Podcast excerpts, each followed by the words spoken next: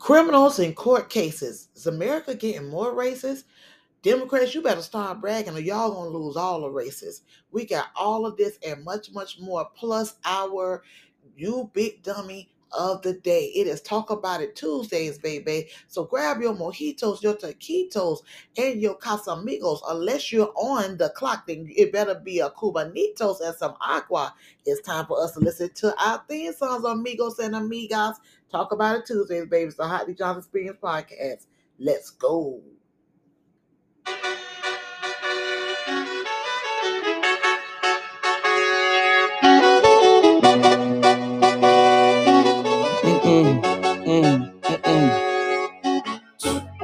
My nail tech knows how to keep a little secret. I don't wish for my success, I speak it. I caught a buzz and you did too, but you tweaking.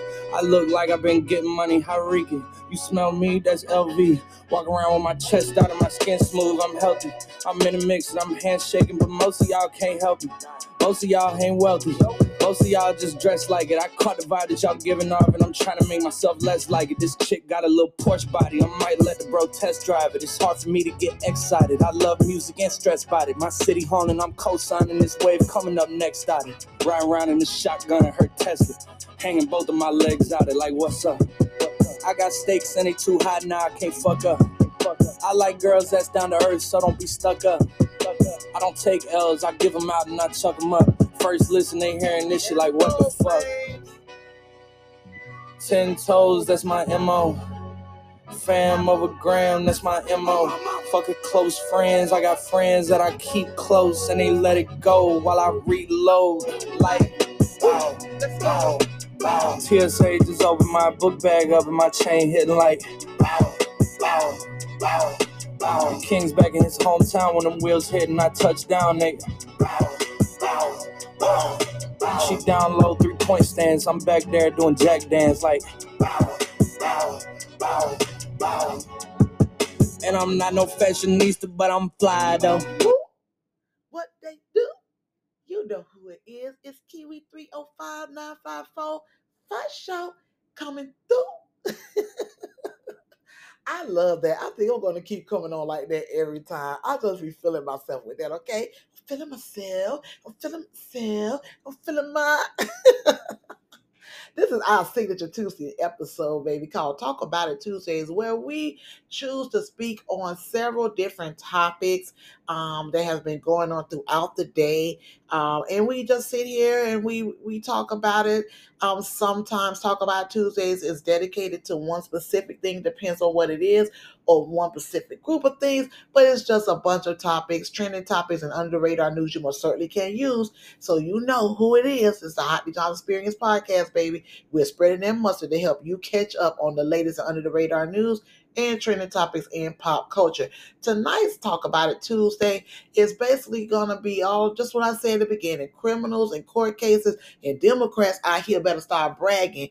Uh, we have a PSA that we need to release to y'all from Plies. Shout out to Plies and shout out to D.L. Hughley for, for sharing it.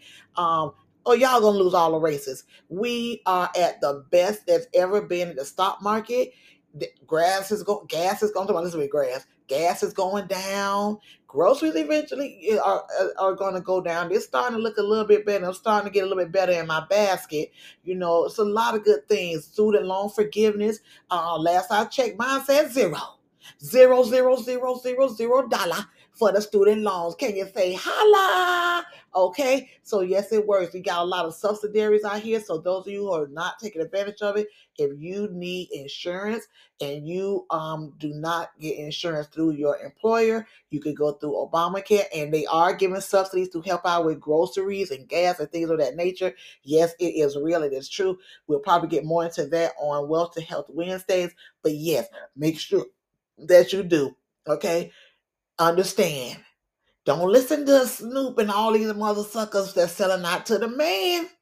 Okay? He Biden has a plan and all of this keep it quiet and, and trying to keep it cute and keep it classy. No, y'all need to get y'all ass out here and get braggy. Okay, but we'll get into that as we um get into the show tonight. For those, shout out to all of my day ones, my new ones, and shout out to you, my Just Begun. This your first time listening to the Hot D'Johns podcast, welcome, welcome, welcome to the podcast. We are different over here. We're not like the others, baby, and we will make you be the lover. Okay. you are now officially aflame because we don't invite you just to the barbecue. We invite you into the family. Why are you aflame? Because you keep me lit and we always stay 10 toes down in this shit. You understand? So that's how we roll, man. Make sure that you like, share, and subscribe to the podcast. We are your happy meal of podcast, baby. So play with the toys, eat the fries, listen to all of the other episodes because they all away live.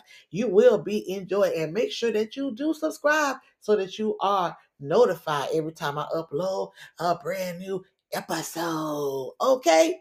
So, without further ado, we're gonna get right on into our talk about it Tuesday. So y'all buckle up. I always say grab your taquitos, your mojitos, and your casamigos because originally when um I started doing my podcast, just to give you a little background, it used to be live on um Spotify. So I would always be, you know, your nighttime pod. Um now, you know, I record a lot of times um, Cali time. Shout out to my Cali Dallas, my number one stunner. Shout out to Canada. I know you Eastern Standard Time, but shout out to Canada. Y'all really be holding me down out there. Shout out to Germany. We went global last year, y'all. So I'm very excited about that. And UK, y'all picking up. We'll we'll see how that goes. But shout out to my Canadians and my Germans who have really been holding me down um, within the last year and a half. Now, my Cali Dallas, my Pony Toonies. Shout out to y'all, man. Y'all know number one stunners. Y'all always show me love. And all the ladies, when I first started my podcast, it was a lot of um males. I had more male listeners than I had female listeners. And then it just flipped on me. The ladies started tuning in to me. So y'all started showing me love and supporting your girl, supporting and being down for your sister.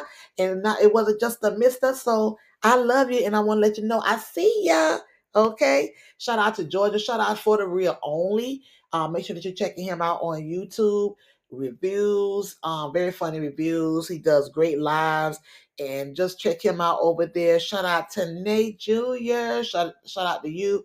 Shout out to Sonya. Shout out to all of y'all in GA, baby. Y'all holding me down too. Shout out to Mr. Bossman. Shout out to my boy. Really appreciate it. Shout out to y'all. Thank you so much. And like I said, um, and we'll play our welcome song for y'all. Um, just begun today. You gotta make you feel the vibe, baby. Gotta bring you on into the in the family into the house. You know, close the screen door. Don't want to let no flies in, okay? and make sure you know that you can follow your girl on all platforms that you find your podcast and on all your social medias on X, on Facebook, on YouTube, on Instagram. The Hottie John Experience Podcast on Instagram. It is your host, me, Kiwi305954. Follow me on Instagram. Okay, I think I've done enough house cleaning. Let's get into some of these criminals and court cases on this Tuesday. And we're also going to be delving into the case, um, two, well, three major cases. One um is going and, and one of them I said I was going to do a, a separate one. I'm going to do a separate one. Um, and that's the YSL, but I'm just going to touch base on that really quick. Um, Jam Master Jay they are finally going to um, trial with the murderers of Jam Master Jay over 20 years um, and finally going to trial to um, prosecute his murderer or murderers. And the young lady that stabbed her boyfriend 108 times and said it was all because she was high on marijuana, y'all. This lady has been found to be um, guilty, but only sentenced to probation. Yeah. And if those of you who've been listening to the podcast, if you haven't, make sure you check out our Wealth of Health um, um, episode from last week.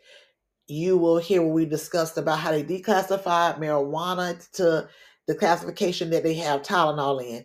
I just want to know. But you know what?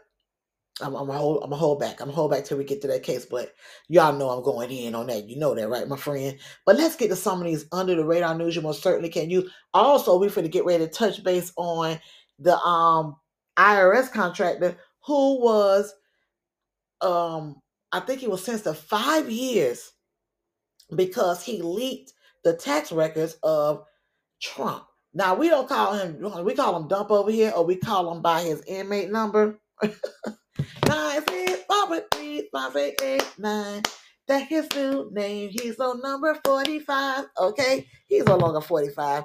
Any number, if you're going to refer to him, will definitely be his inmate number. Okay, I should call him the $83 million man because you got a whole 80 year old lady out here. Shout out to you, Miss Carol, who just got awarded $83 million because he defamed her after she won the original case. Can we say Karen is out here winning and shrinking with the tears and the uh, tears of fears? I, I I don't I don't get it. Um, newsflash, black ladies, uh, that ain't gonna work for you. I said what I meant.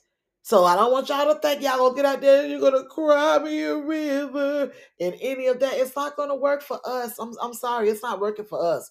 You know, you can dog us out, slam us against the wall, you can S, you know, SAS, you can grape us, you can do all of this, and it's like, poor baby, but you're strong, you're a strong big girl, you can handle it, you're tough, you know, we'll give you five hundred dollars to go on out there and have a shopping spree at Walmart. You'll be okay going out there back and be somebody. You know what I'm saying? So I just, you know, I, I gotta, I'm not a hater. I gotta give it to you, baby. Use what works.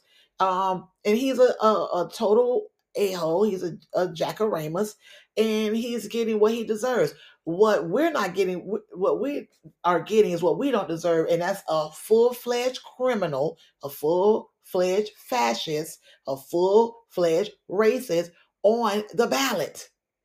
I don't understand how that is possible. Because if that's the case, hell, Andrew Gillum should have been governor of Florida. Do I need to go there? Shout out to you, Andrew. Why? Because y'all found out that he was a whole crackhead and and um he liked the uh straddle the fence. Well, hell, Marley was over there in in Baltimore, and they they Marion Barry was over there, and they what they did elect him like two three damn times over there, and they and he was caught cold blooded, cold blooded in this with the pipe in his hand. I don't get it, but that's either here nor there.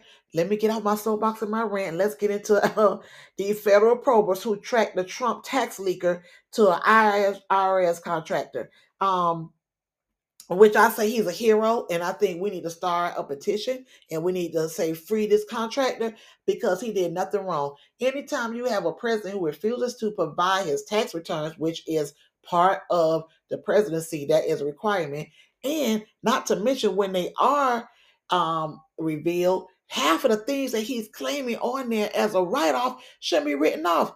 And those, like I said, you you've been with me for a while. You remember when I first started off, I started off three years ago. Um, on tomorrow, it'll be our anniversary. We're gonna have a special um episode tomorrow for our anniversary. And we'll touch on some wealth and health too, but we definitely gotta celebrate. But that being said, I started off during the Trump um, trial when they were trying to impeach him, the impeachment trials. And one of the things that they were discussing was how he had all of these write offs on there, and one of them was his hair. Yes, the men's hair club, the plug, the, the rug, the toupee moufre that sits on top of his head, baby, he had on there and he actually used it as a tax write-off.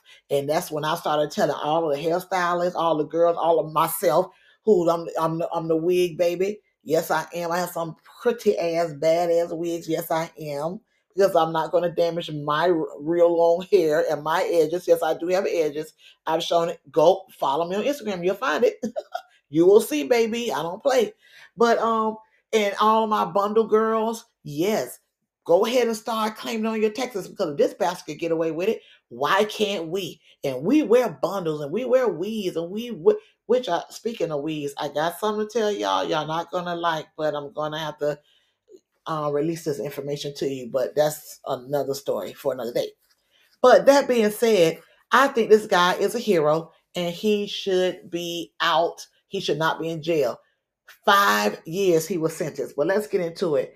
The trail of information in a bombshell media report of Donald Trump's taxes led to an employee of a company who did work for the Internal Revenue Service, reported the Wall Street Journal, which tracked the investigation that exposed the leaker. The New York Times revealed information from Trump's tax returns beginning in 2018 in a series of Pulitzer Prize winning articles reporting that the billionaire used suspect tax schemes to pay just $750 in federal income tax in 2016 and didn't pay any federal income taxes in 10 of the previous 15 years. And meanwhile, here I am owing freaking taxes because they said I was in a different tax bracket than at the, the end of the year that I was the beginning of the year. In other words, I started making too much damn money. So you owe us. We don't owe you. Really? But that's either here nor there. Let me put my business in the streets. The articles also noted that some $413 million of Trump's fortune, which he had claimed he earned through his businesses, was actually inherited from his father. Okay?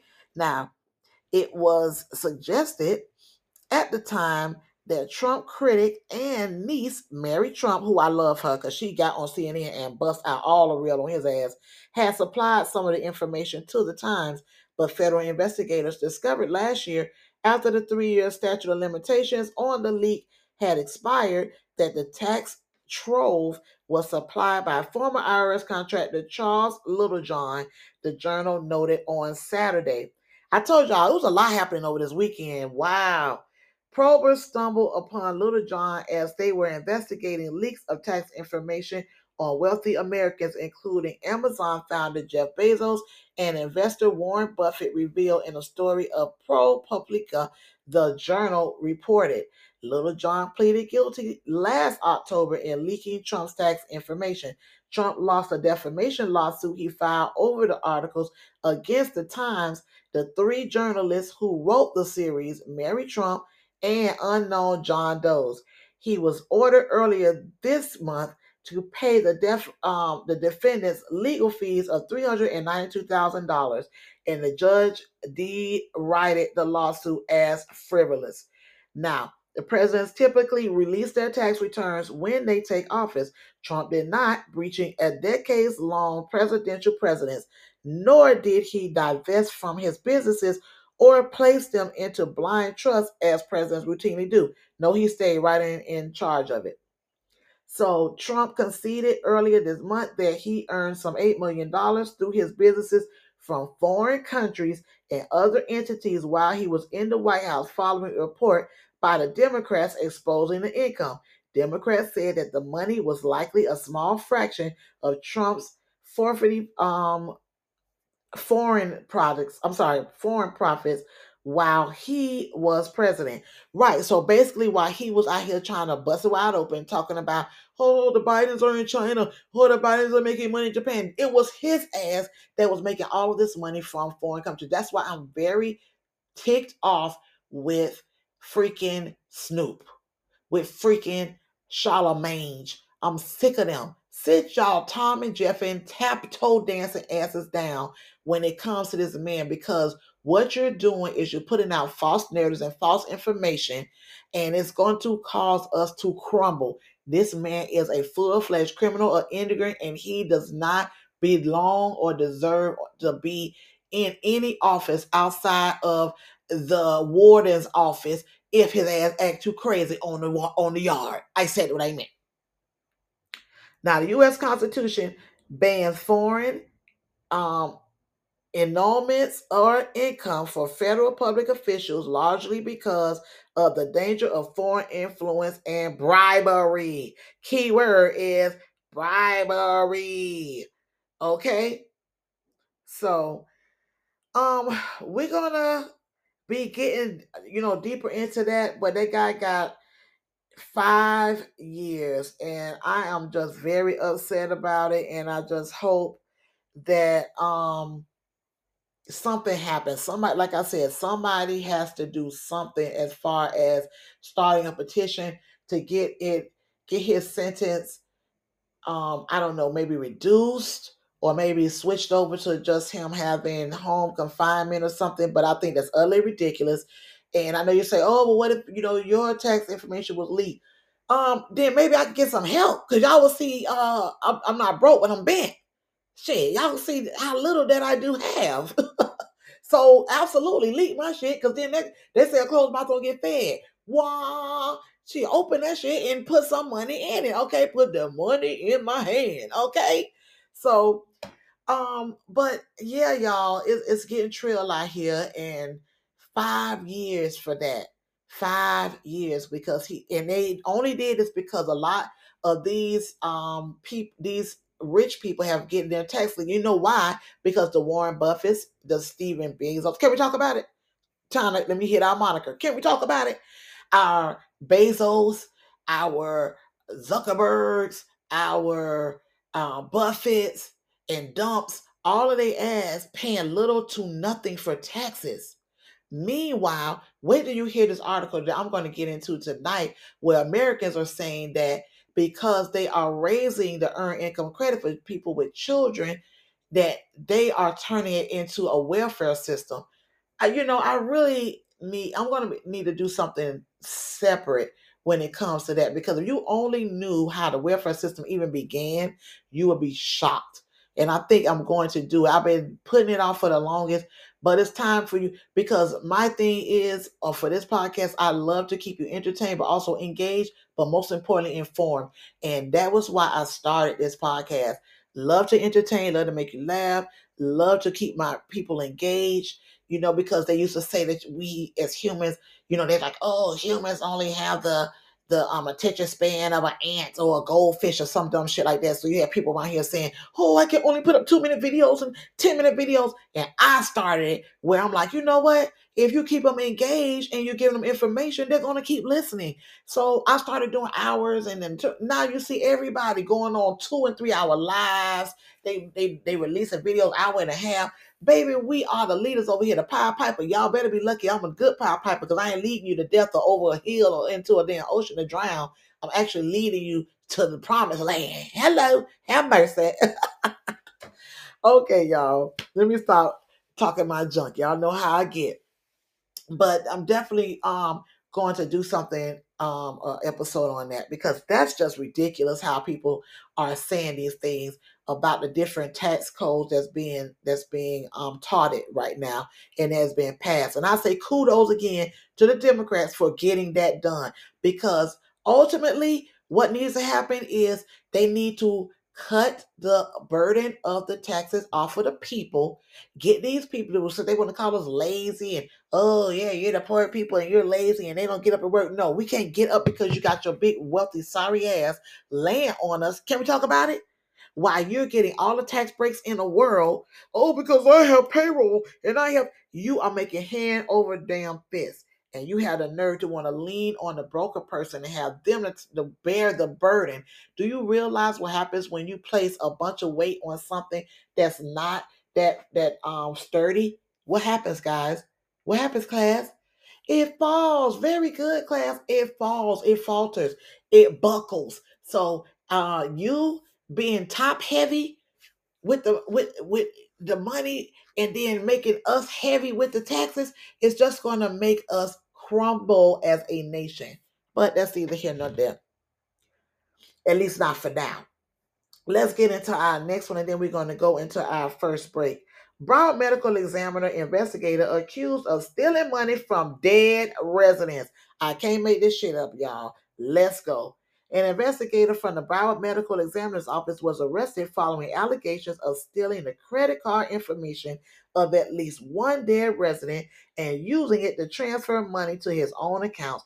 According to Broward County Sheriff's Office booking report, Daryl Fernando Reed, 38, was arrested on January 19th. Reports from Coral Springs Police Department are that on October 21st, 2023, Reed was summoned to an apartment in the 9700 block of Westview Drive in response to reports of a foul smell remaining from the residence. Now, upon arrival at the scene, Reed and other officials discovered that the lifeless body of a resident who had already been deceased for over two weeks. Standard procedure in such cases involves documenting and examining the contents of the victim's wallet. Reports are that three days after her father's body was discovered, she contacted the police. She reported finding her father's debit card on the kitchen counter and grew suspicious after noticing three transactions in his bank account, each amounting to $150.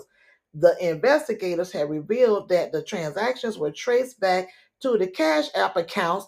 Let me say it again. Traced back to the Cash App accounts, one belonging to Reed and the other to a woman named Shanika Wright. It's got to be a Shanika, or Shaquika, or Keisha. Charges laid.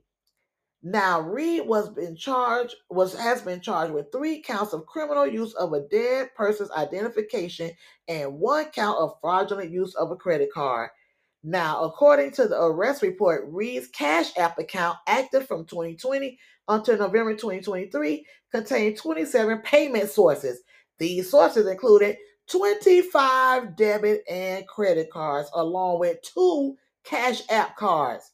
Now, in addition to the October 21st victim's card, investigators found another tied to someone who had recently died in Broward in, on November 6th.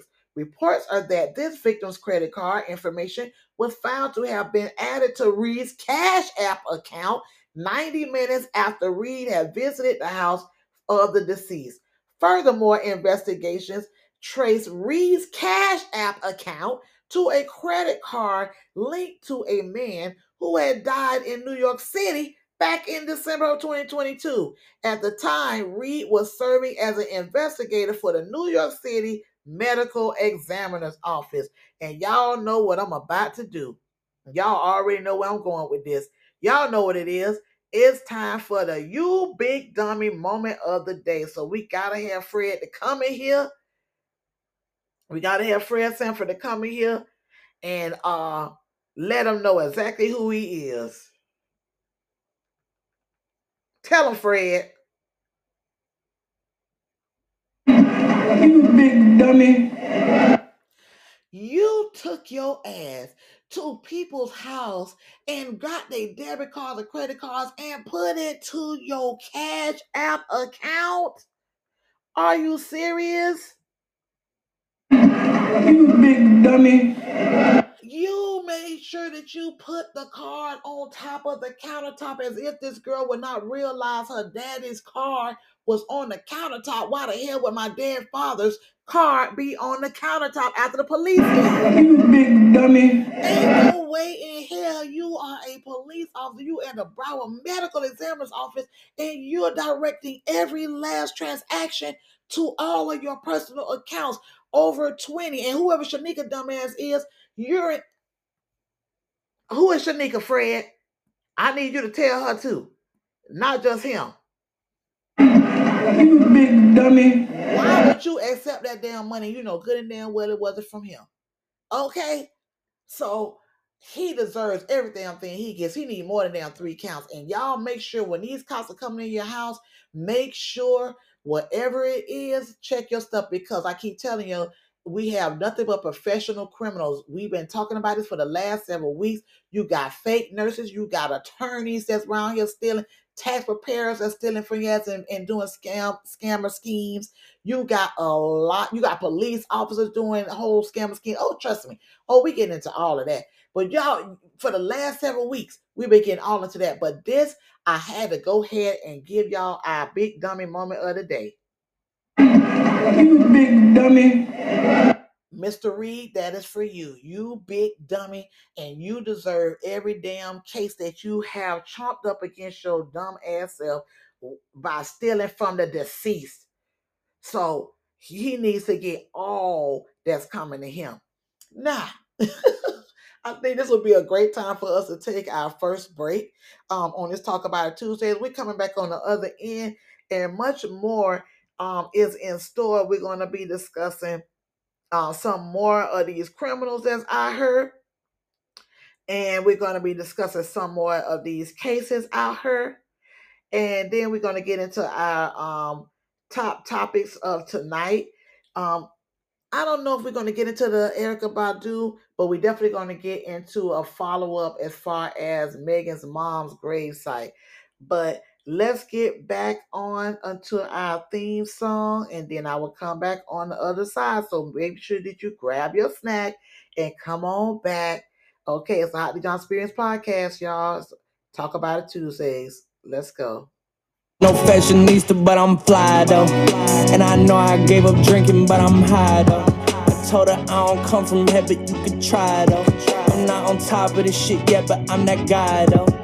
I take a look around and my confidence just wide open, big whipping and slide open. I notice they treat me like I'm chosen.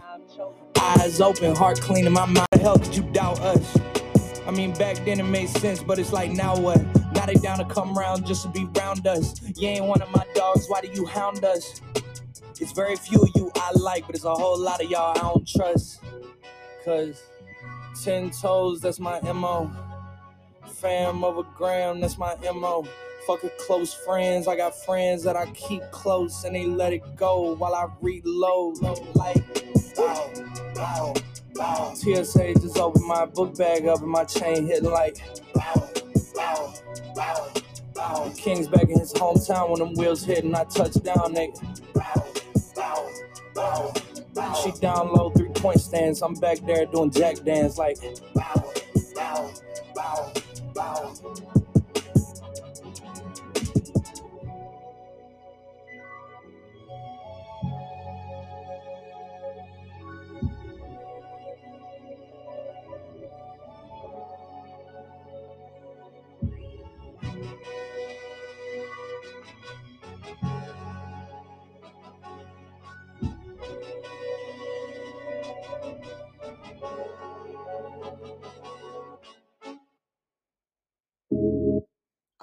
Okay, okay, okay. We are back, baby. We are back. It is Talk About It Tuesdays. I hope you guys have gotten a chance to refresh your drink. If you are listening to this at work, make sure you refresh your coffee. You know, Cuban coffee, preferably since it's Talk About It Tuesday. Okay. emphasis on the taco, okay? If you are home relaxing or cleaning up the house and you're listening, make sure that you have refreshing your mojito or your margaritas or your taquitas or your taquitos or your casamigos, okay? Make sure that you like, share, and subscribe to the podcast so you're notified every time we upload a brand new episode. And Tuesday, believe it or not, was voted our number one episode of last year. Yay! I don't have my soundboard hooked up right now, but yay! so, um, for those of you who are my um just beguns, just know that we have some good times here on Talk About It Tuesday and very interesting um when we have a nice mix of the um, trending topics and the under radar news that you can use. Now, tonight, guys, you might be hearing Fred Sanford make more than one appearance because this is our court cases criminals in court cases, excuse me, and um, America getting more racist episode. So there are going to be some uh, articles that we're going to be reviewing and going over, and stories that we're going to be discussing. That you know, you really are going to be um, prone to say, "You big dummy." You're really going to be like, "Are you serious?" Like this next one. You know, we may as well just. we thought Mr. Reed was a big dummy. We ain't got there yet. Like I told you, it's a lot of professionals that have turned to scamming and scheming. Okay, um, out here in these streets, they said that them six figures that they making is not enough. They want six hundred figures, and they don't care who they got to get it from. Um, that being said, let's move on to our next story. Uh, we were in Broward County, but we moving on to Dade County. Y'all know I'm 305954. Y'all know it's the county line, baby. So this one is from the Miami School Board. Y'all listen very carefully because Miami, y'all have some of these schools. Y'all know it's my home team, my hometown. Y'all know that some of them schools really need an upgrade, and this is probably why they can't get it because a former Miami School Board member bought fake pregnant bellies while misusing $100,000 of district funds, prosecutors say. Can we get into it? Yes, we can. Can we kick it? Yes, we can. Okay. A former Miami Dade County School Board member is accused of misusing funds for personal gain, including buying fake pregnant bellies. Lubby Navarro, 49, and let's start right there. Her ass 49 with a damn uh, pregnant belly. Y'all ask need to be kicked because I ain't saying Janet and, and Hallie done showed us you could be damn near 60 years old and still be popping them out, okay? But very seldom do you, and I don't know because she is a chica, so a lot of times the chicas do be be pushing it to the 50s. You know, they be some little hot mamas and they do be pushing them back. So let me let me take it back. I guess not.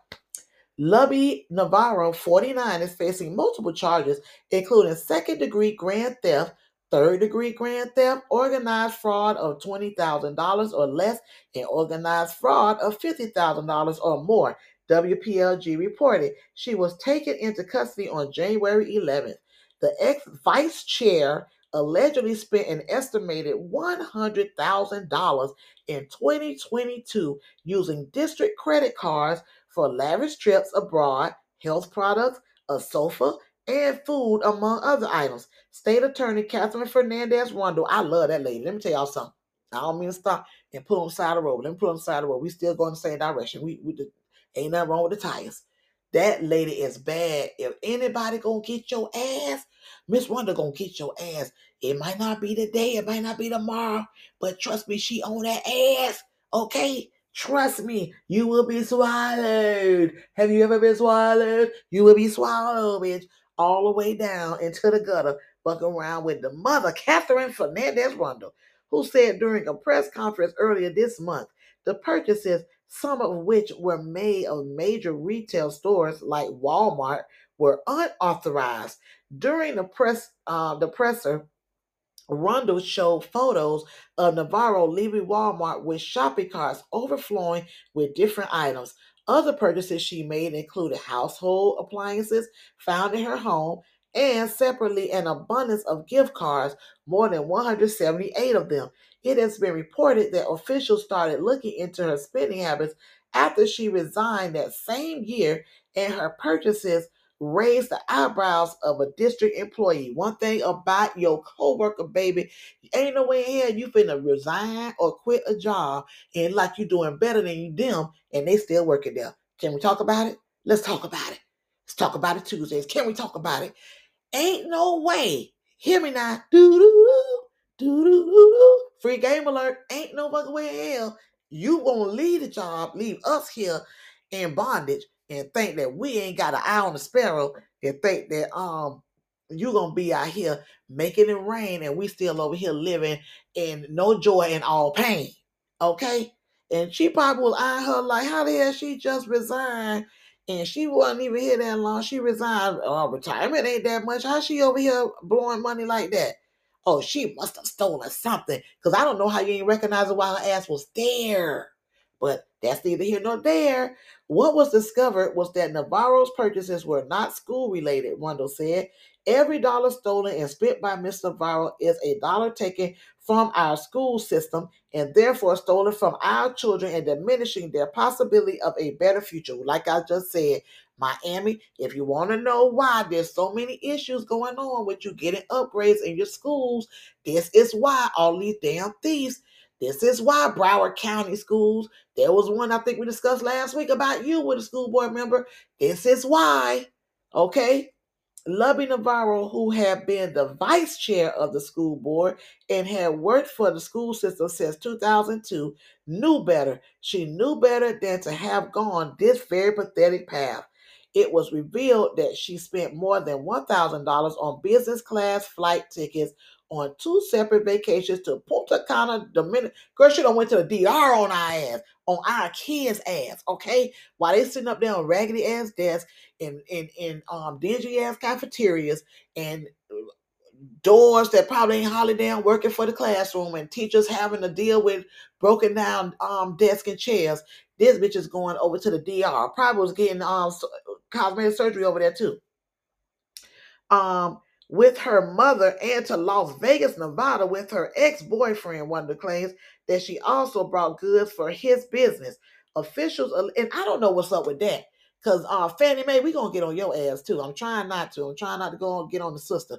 But y'all know love covers and love will um pop that ass. Okay. And you around here was going on kind of all these kind of trips after homeboy got laced with the six figures and got hired for a job that he ain't even qualified for. But that's either here or there. I don't want to get into that, Georgia. Y'all lucky tonight. Y'all lucky. Let me let me stay on Navarro right now, but don't worry, we coming on over there to the pop fanny fanny ass. Okay. Um, officials allege that she used the credit cards to buy silicone bellies to trick her ex boyfriend into thinking she was pregnant, the Miami Herald reported. In addition, she also reportedly bought Apple AirTags to track his whereabouts, placing them on his vehicle. Ben Kuhn, who is representing Navarro, told CBS News that his client will be exonerated. How the hell is she going to be exonerated? The Catholic University of New Spain announced this week that it is revoking the honorary degree awarded to her in 2019, according to the report.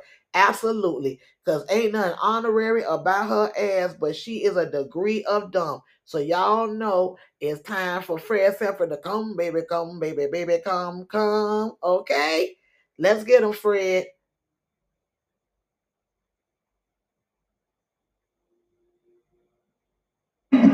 You big dummy. Fred, you took too long. I, what's going on? I'm gonna need you to come on again and say. You big dummy.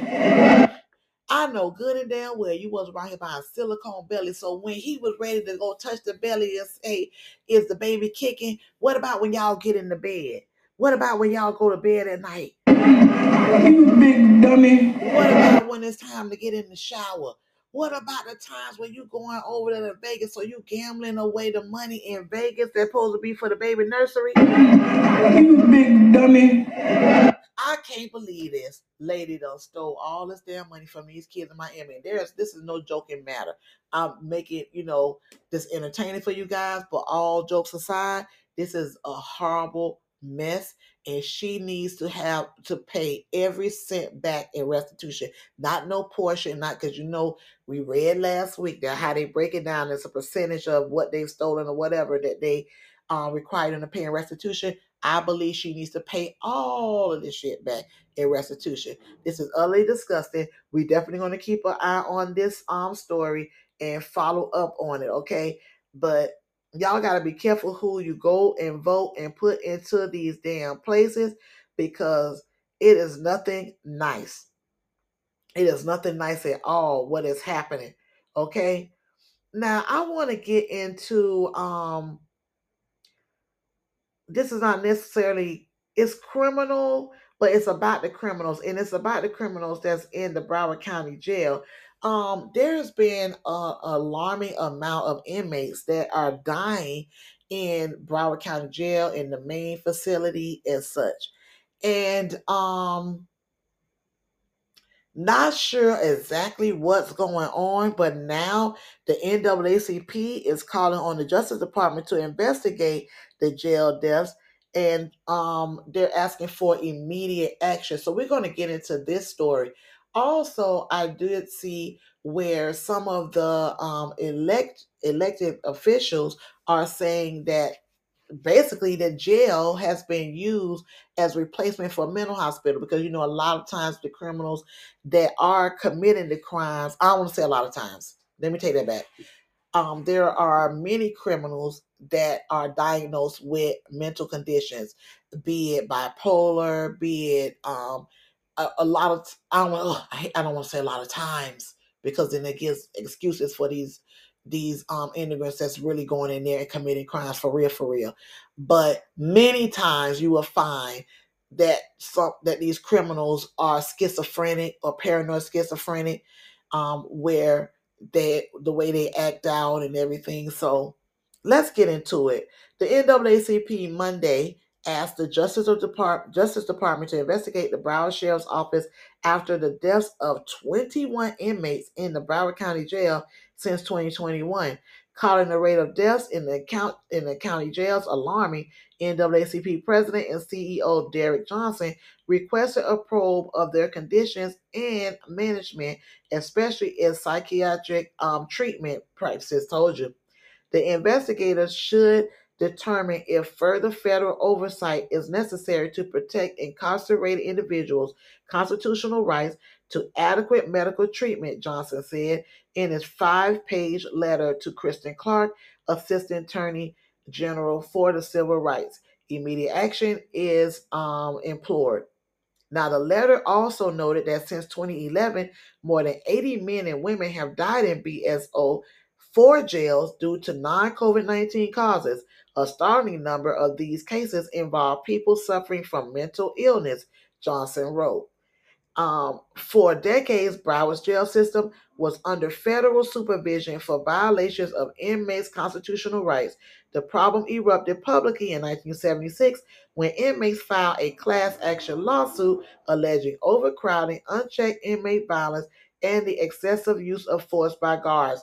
Now, um, I was a little kitty, so I wouldn't know about all of that, but I do know um, later on, like in the 90s, I remember cousins that unfortunately were um, arrested and were beaten, and then my aunt wasn't allowed to see them, and my mom had to go down there and raise hell in order for us to be able to see him. And by the time we saw him, he was telling us how he had been beaten up really, really bad. Well, not us, with my mom, well, how he had been beaten really bad, and then you know legal action had to be taken against those particular officers, and that was known, especially in the late 80s. And I mean, as a little girl, this is what I'm hearing, you know, my aunt and my mom's talking about on the phone and stuff, and the family having meetings.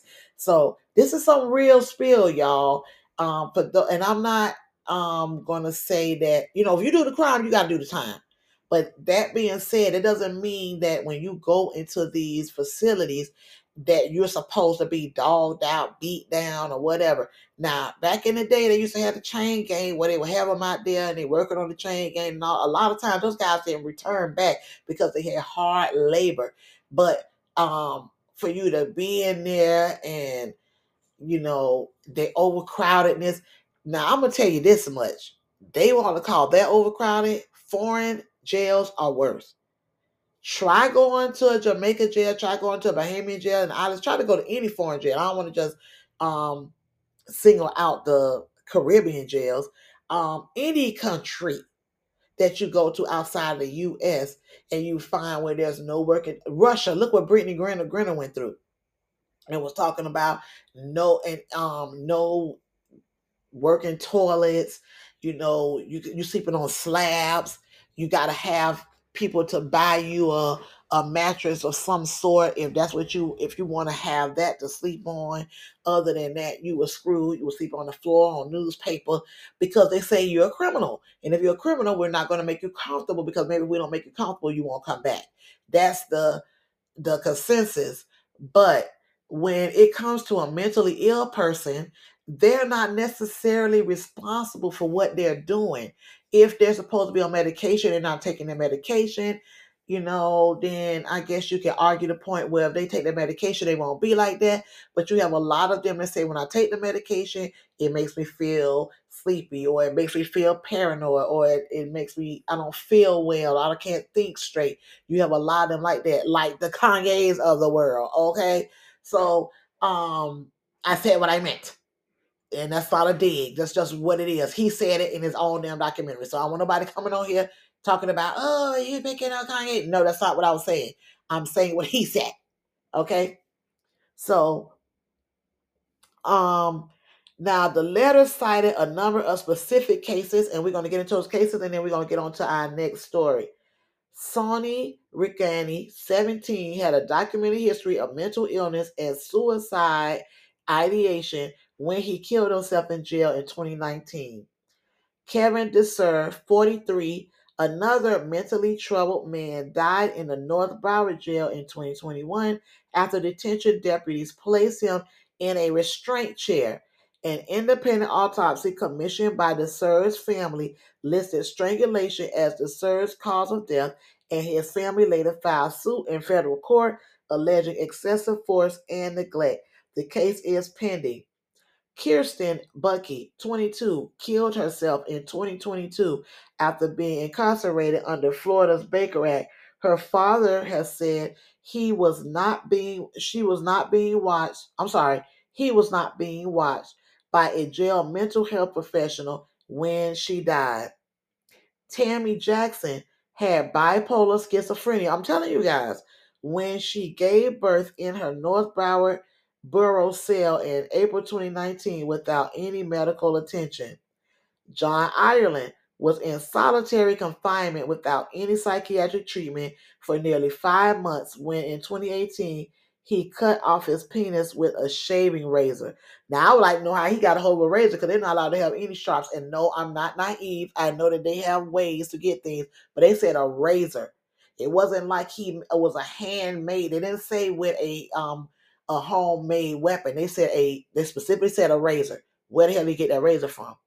Only one month into 2024, the letter also cited two more deaths and another attempted suicide in BSO jails. January 1st, Corbin Moberg died of an alleged drug overdose despite being incarcerated for two and a half years with a documented history of substance abuse and drug related offenses. Y'all know that the drugs get into the jails. You have dudes that get higher in jail than they do on the streets. Okay, let's just keep that real. You heard Kodak come out here. Kodak Black came out here and talked about the ketamine and all this stuff. You know about the hooch that they make, the little um, homemade wine that they make in there. They do a lot of things inside the jail to compensate, okay, for what the, the same thing they were doing on the street so they could be able to get it inside the jail.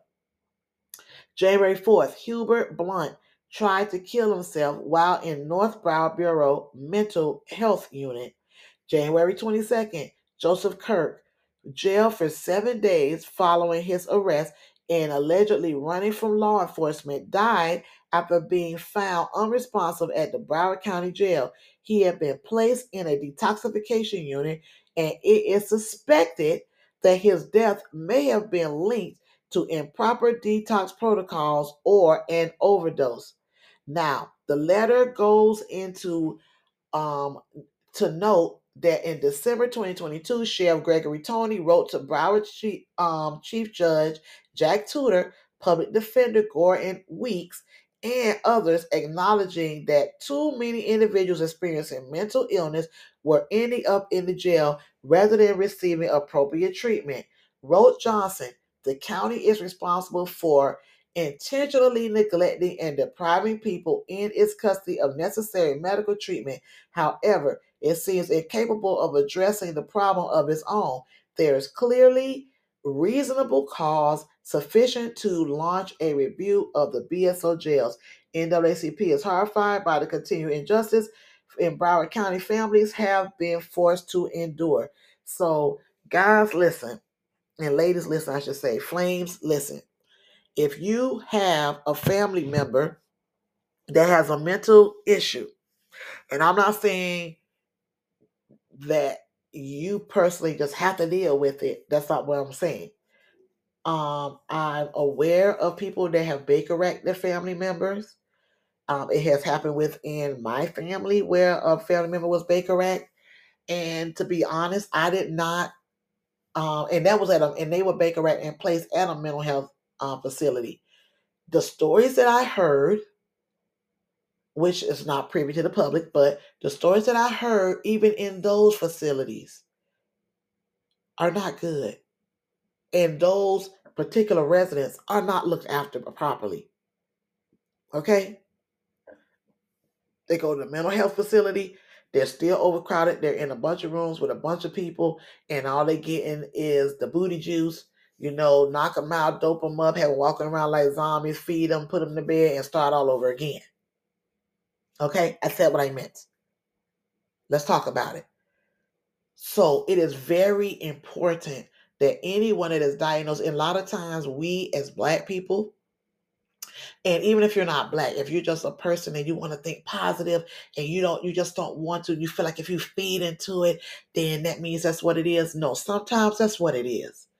They really are who the doctors diagnose them and say they are.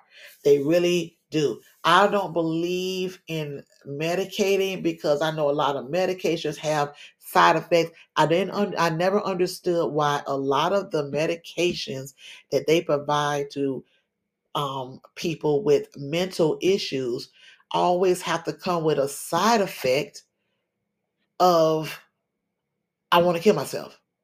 Why the hell would a medication that's supposed to help this person to be able to cope in life, supposedly to be able to cope, cause them to want to kill themselves? Is that that's that's actually opposite of coping, isn't it? That means I can't cope. I can't take it, so I'm going to take myself out. Because these are the the suicide ideation. And me, um, being a person who worked previously in behavioral health and substance abuse, I've seen so many that that is their main complaint because they say every time when they take the medication, they uh, they think about killing themselves. It's always that is a side effect. I've never understood it. I would love to get a doctor on here or a psychologist, I should say, on here to ask what is it about the medications that are given to mental health patients that causes them, to, and every medication, just about, I'm not saying all of them, but every last one they have it listed as an adverse effect. You may have sign,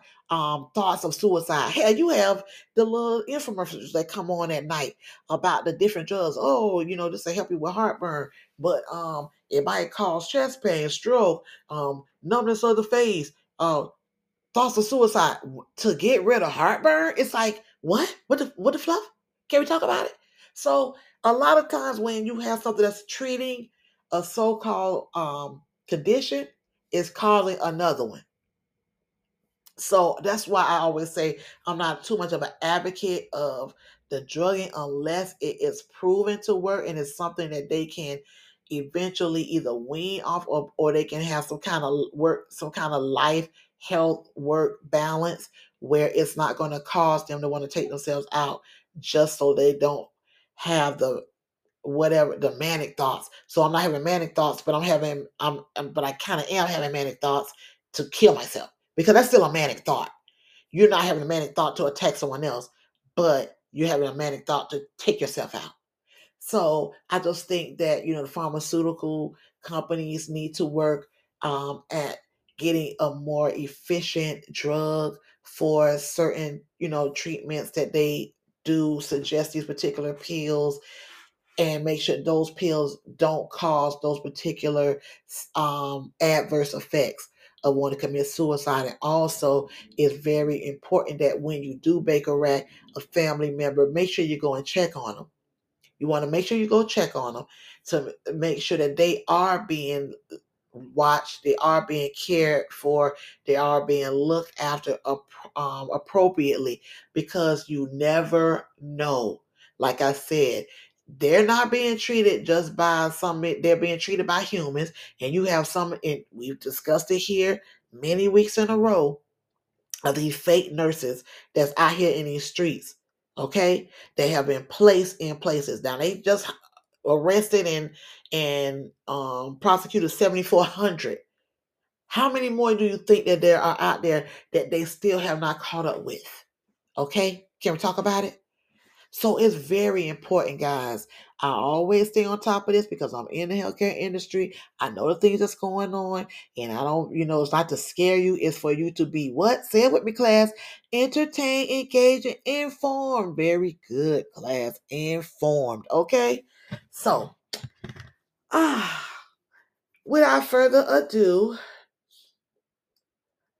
let's um take us a next quick little break, and then we're going to come back and we're going to talk about um, uh, are Black Americans not feeling that the news media covers the issues relevant to them? We're going to talk about that. We're also going to be talking about uh, Erykah Badu enters the chat when it comes to uh, the Megan Thee Stallion versus Nicki Minaj beef. Um, Jam Master Jay who was killed in a greed and revenge ambush, prosecutor says the trial of alleged assassins begins. We're going to get into that. And then I'm going to touch base on the YSL trial, but not in the way that you think it is. I'm going to be discussing something else in regards to the YSL trial. Um, and we got more in store, y'all. So let's go ahead and fade out to our welcome song for our just beguns because we gotta let them feel the vibe and let us come back to a coolness inside after that um story that was a little heavy for me and then we're going to come back on the other side of this break so grab your taquitos your mojitos your cubanitos if you're at work and come on back let's talk about it tuesdays y'all just begun. This for you, boo. Let's go. Feel the vibe. Feel the vibe. Welcome, welcome, welcome, welcome.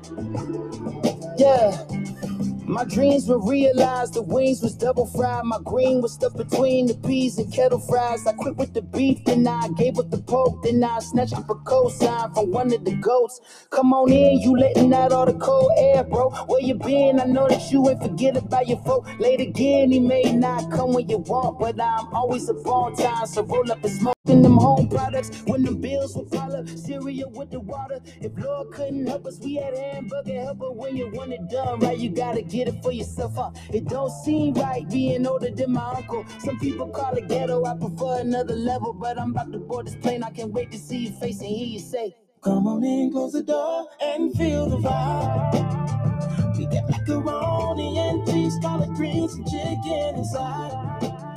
Can't forget the cornbread, talking shit with the old heads. Mama dancing to some green. My auntie joined her and my daddy said, Go ahead. While you shine up a spanky ring, don't forget to close the screen. Come on in, close the door, and feel the vibe. We got macaroni and cheese, collard greens, and chicken inside. Can't forget the cornbread, talking shit with the old heads. Mama dancing to some loud green. My auntie her and my daddy said, Go ahead. About to roll up the sticky green. About to sneak and roll up.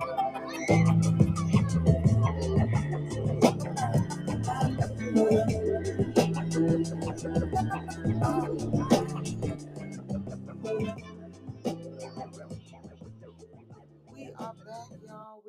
Back for another Talk About It Tuesdays. That is our welcome song. So, welcome, welcome, welcome again to my Just Beguns. Make sure that you like, share, subscribe, subscribe, subscribe so you are notified every time I upload a brand new episode, okay? And share to your friends, okay? Share if you care. Now, this is our Talk About It Tuesdays. Tonight is on criminals um and court cases and is america getting even more racist i mean how much more racist can it get uh you'd be surprised. Uh black americans are wondering the same thing too because they're saying uh y'all not talk about nothing we interested in boo. So that's the next topic we're going to be getting into. Then we're going to get into the Run-DMC case. We're going to touch base on the ysl case and then our top um, court case of the night Miss Marijuana Karen, who stabbed her, her boyfriend 108 times and only got probation. Yeah, y'all can't make that shit up. I'm, I'm, I'm still freaking out over that one. So, without further ado, let's get on into our next topic, boo. Um, Black Americans for the longest, we already know that um well, I'm gonna just say it. We already know that we are the algorithm. I say this all the time, so I want y'all to understand that it is what it is. However, it seems that no matter how much um, uh, we're our race is misappropriated, you got the Kardashians out here, and you got all of these little Becky's out here. They go to blow up their lips, they blow up their ass and stuff. They try to have these so-called shapes that they used to pick it. Oh my God, Becky, look at her butt. Okay, they used to do that shit, and then all of a sudden oh my God, Becky was out here getting that butt and getting those lips, and then y'all dumbass go out there and try to do the same thing. I'm gonna need y'all not to do it. Now snip, nip, tuck. Like I said, I don't want you to nip and tuck mine. I want you to nip and take. Take this shit up off of me. Take this fat up off of me. I don't want it. Okay. Don't you ain't gotta transfer it. I don't need it. Throw it on over there in the trash. Go feed the whales with it. I don't know. But I want it up off me. Okay, but that's just me. But any in any event, um, it has come to the point now where we are in uh election year, and black people are basically saying, "Look, where are our needs? Where are the things that we're interested in? Where are um the, the the topics that we want to hear about? Where is it? And they are just they're saying that they're tired of it. They're tired of it happening. And we want to see more of what's affecting us be discussed. Okay? And a lot of the people that's out here that's um running for office, for some strange reason, they never seem to get it that we want our um we want our needs. We want our interests to be discussed. We want it reflected on the television. We want to reflect it in the campaigns, not just in time for um and you know you coming around and shaking hands and holding a black baby. No, we mean we want it reflected and we want to interject it into everyday lives, not just showing um when they out here sliding on each other and shooting up and and and selling this and and popping off and all this crazy shit. No, that's not what we mean. We mean we want our real serious housing, um, job, joblessness, homelessness, and yes, that might affect other people, but it's more prevalent in the black community. How are you going to fix it?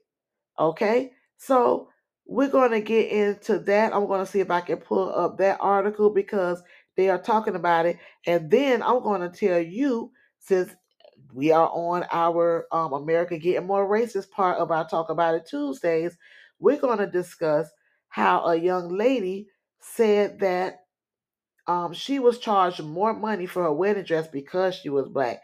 And I believe she was actually told that. So we're going to get into her story. But let's see if I can pull up this um, article in regards to the um, our issues and the news media not covering it. And this is why too, you guys, um, and I love everyone that listens to my podcast.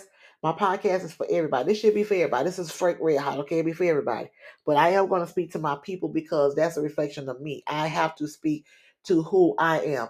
Joe Rogan speaks to who he is all the time. You have Fox News that speak to who they are all the time. If anybody black gets on a platform and they start speaking to them, well, why are you excluding other people? We we, we want no, it's not excluding. No, no, no, no, no, no, no, no. I'm speaking to my people because they are reflection of me. Okay, so this is me as well saying that black Americans. I am a black American and I don't feel the news media covers issues that are relevant to me at all times. Me, because I have a wide range of interests and that's just how I was raised. You know, I'm interested in certain things that may not someone else be interested in. But I want to make my people be interested in it because I'm going to deliver it not, you know, taking a fact or taking a fiction. I'm going to deliver it in perfect diction and I'm going to entertain, engage, and inform you. You have to be informed. We're not going to just tap dance and dance around and, and do cartwheels and and everything is just all about um all about the little fun stuff. We need to get into the nitty gritty. You feel me? Nitty gritty in the city. So, a new study by the Press Research Center has revealed that four out of 10 Black Americans believe the news adequately covers issues important to them. Now, y'all know y'all thought I was going to say four out of 10 don't agree. No, no, no. Only four. So that's 40%. And everybody knows a 60 is a damn D in school. That's a failing grade.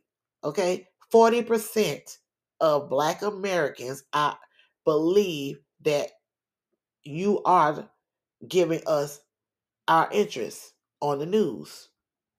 So the other 60% feel that you're not. Okay?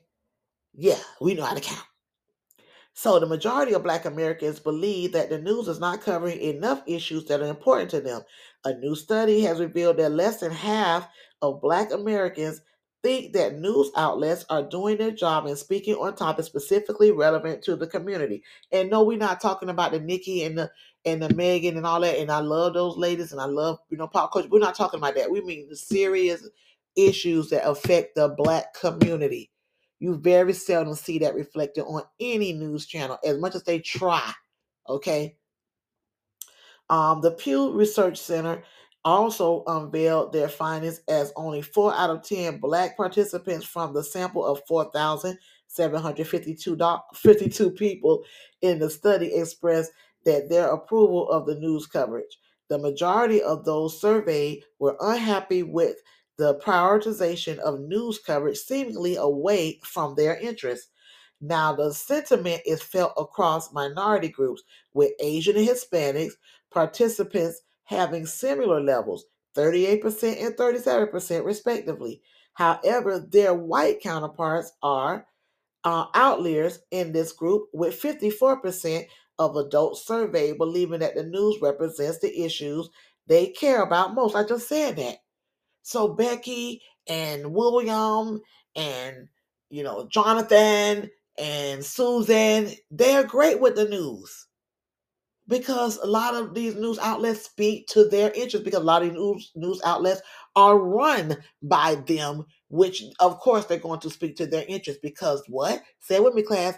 That's their reflection. Very good. That's why i'm going to be reflecting some of those things here on my platform. We're going platinum this year y'all. I told y'all just wait for our anniversary show.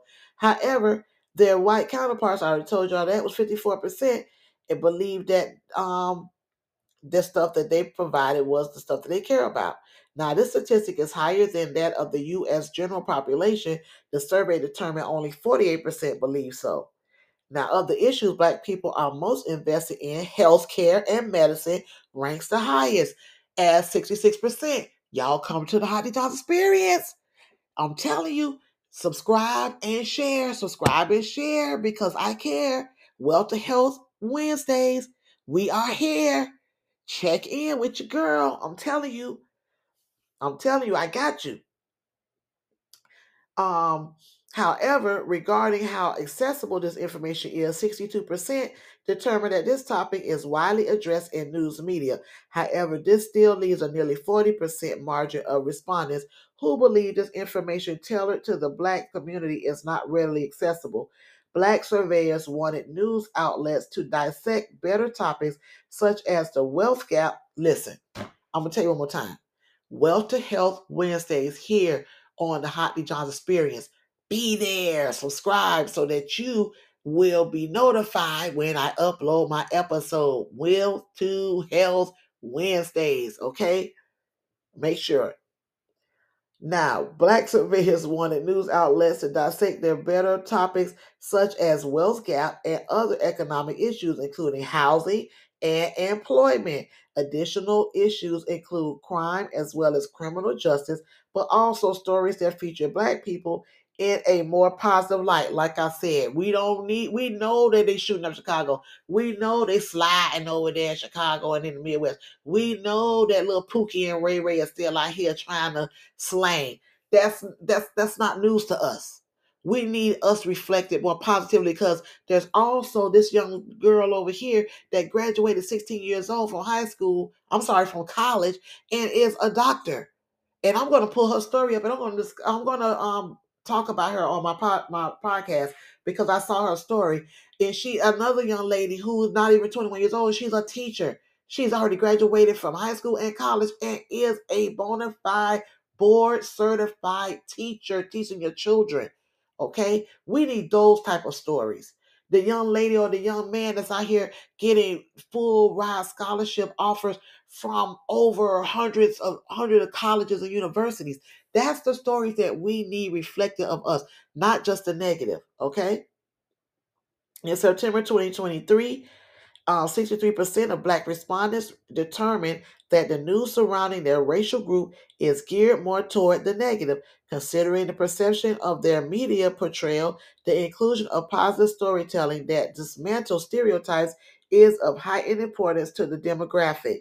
With the general elect, uh, election well underway, these insights would determine what issues will be a primary focus for the candidates, particularly the Biden Harris ticket, as they campaign for the black electorate to turn out to vote for a second time. And trust me, I don't give a hoot what y'all hear Snoop and that mother fluffing um Charlamagne says, listen, we ain't going to Trump. He did not do none of what y'all think he did. It is not what you, what they trying to talk about, and that's not what we doing. Okay, that's not what we're doing. So, um, but can we talk about it? Can we talk more about the positiveness? Can we talk more about what's going on in the community that is good? Can we talk about more of how we can get more things done, more housing, more employment? Can we talk about it? That's what we need to be talking about. Okay. And I totally agree. And I'm so glad that everyone is standing up now. And also reparations. I needs mine. I needs mine. I don't get that what y'all say. I needs my reparation. Okay. Period. Now let's get into this young lady who um is utterly disgusting. She was told that her bridal gown was going to cost more because she is black. Okay a little extra. And I'll guarantee you it's going to be in regards to pro- her proportions or something. They're going to say, oh, because I have to, you know, shrink the waist and widen it out for the butt or something. But um, let's get into this story, y'all. Tessa Tooks, a 28 year old model based in New York City. Look out, New York. Look out. This about this about y'all. Um, found herself at the center of a controversy highlighting the persistent issues of racial inclusivity within the bridal industry. What began as a quest for the perfect wedding dress turned into a disheartening experience that has sparked conversation about the need for change. Tooks, who rose to fame after appearing in Bachelor in Paradise Canada, shout out to my, my listeners in Canada, in 2023, detailed her encounter with a bridal boutique in Ontario, Canada, where she encountered an unexpected and uncomfortable situation.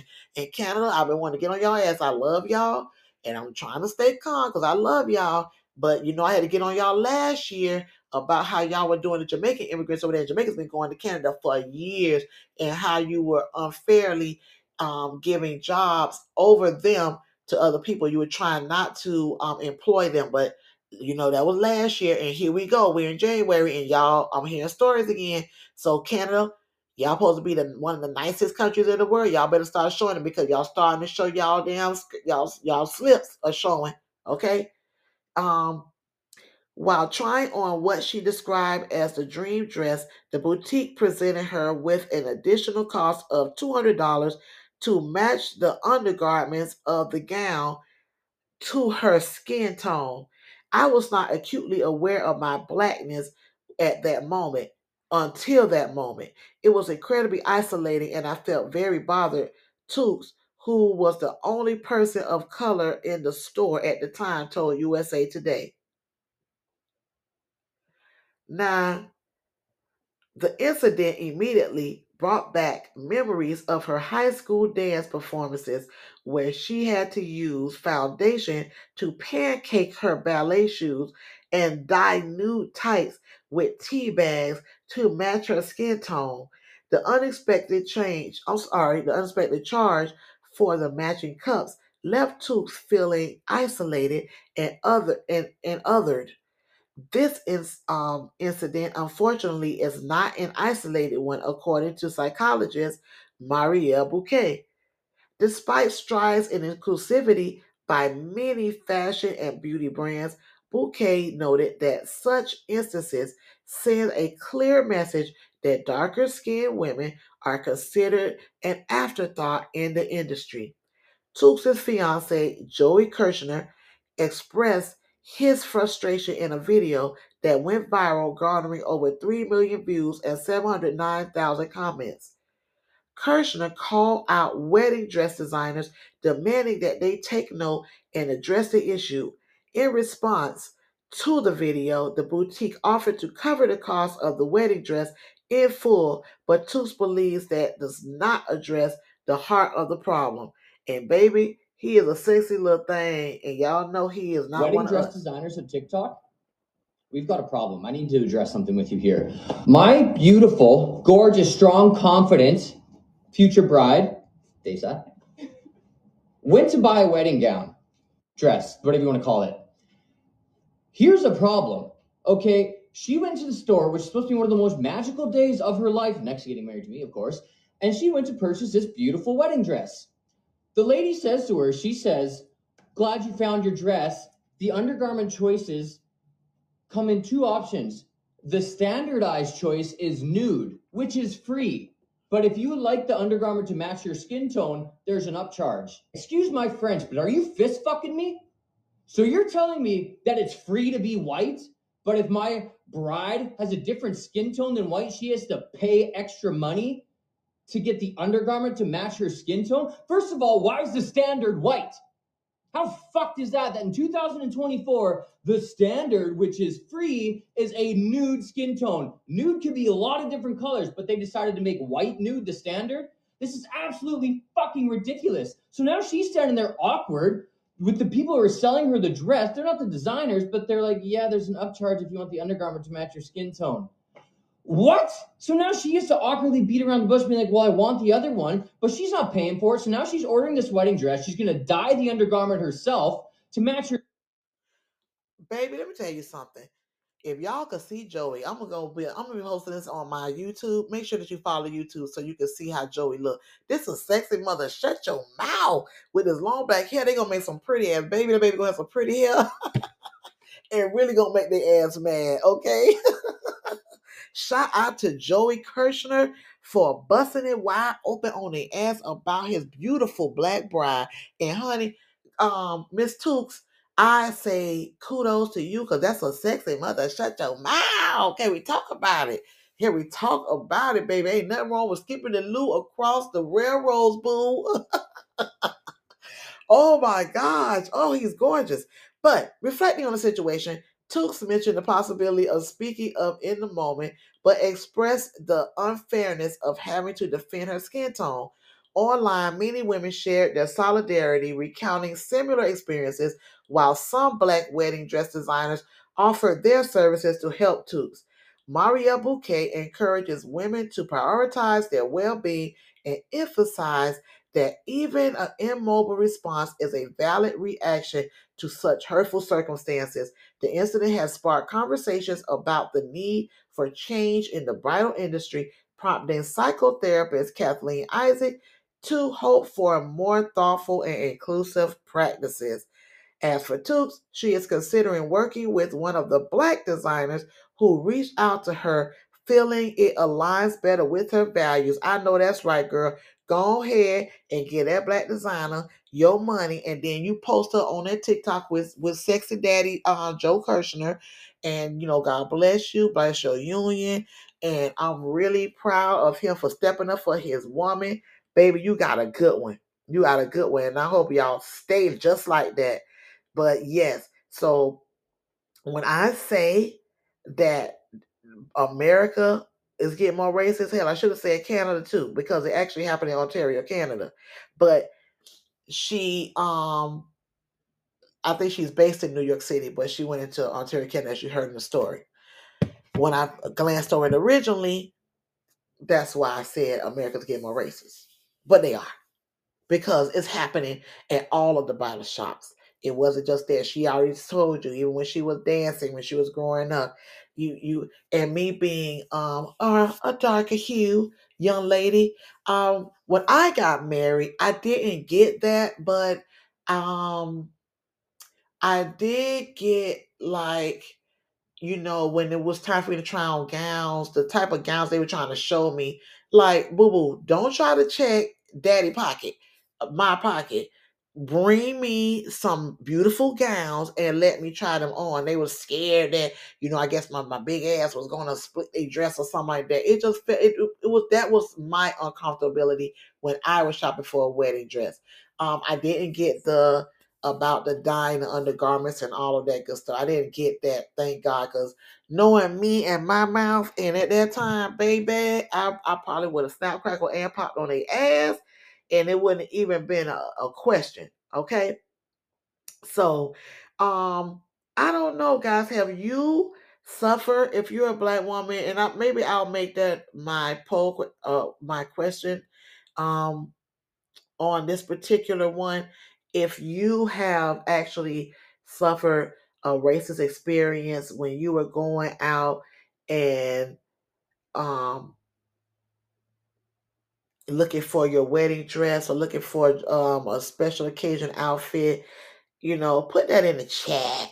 You know, go ahead and follow me on Instagram and put it in the chat or put it on, on my question and answer at the end of this episode. You will see it, okay? Now we're going to get into the LAPD who raided the home of the Black Lives Matter attorney and took unlawful photos. And it looks like it's a harassment campaign going on. Now, y'all know how I feel about BLM. I'm not too keen on them. Okay.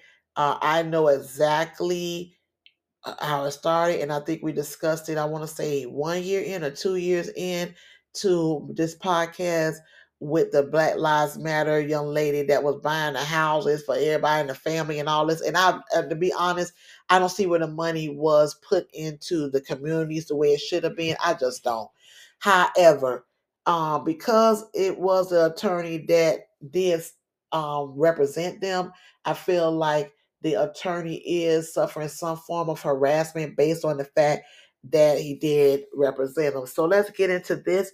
Then we're going to take our final break and come back with um and touch on YSL, and then we're going to get on um the the Jam Master Jay case, and then finally Miss uh Wacko Miss Wacko Weed, the, the Wacko murderer. Uh, Attorney Dermot Givens said that about a dozen police officers came to his house with a search warrant and took photos of documents in a lawsuit filed on behalf of the Black Lives Matter LA co founder. Now, the Los Angeles Police Department has been ordered to dispose of photographs or documents taken during the um the unannounced raid. I know a raid could be announced. Hey, we're coming to raid your house. You're like, oh, that was weird. Unannounced raid on the home of the uh, Black Lives Matter attorney, according to the Associated, according to the Associated Press. Um,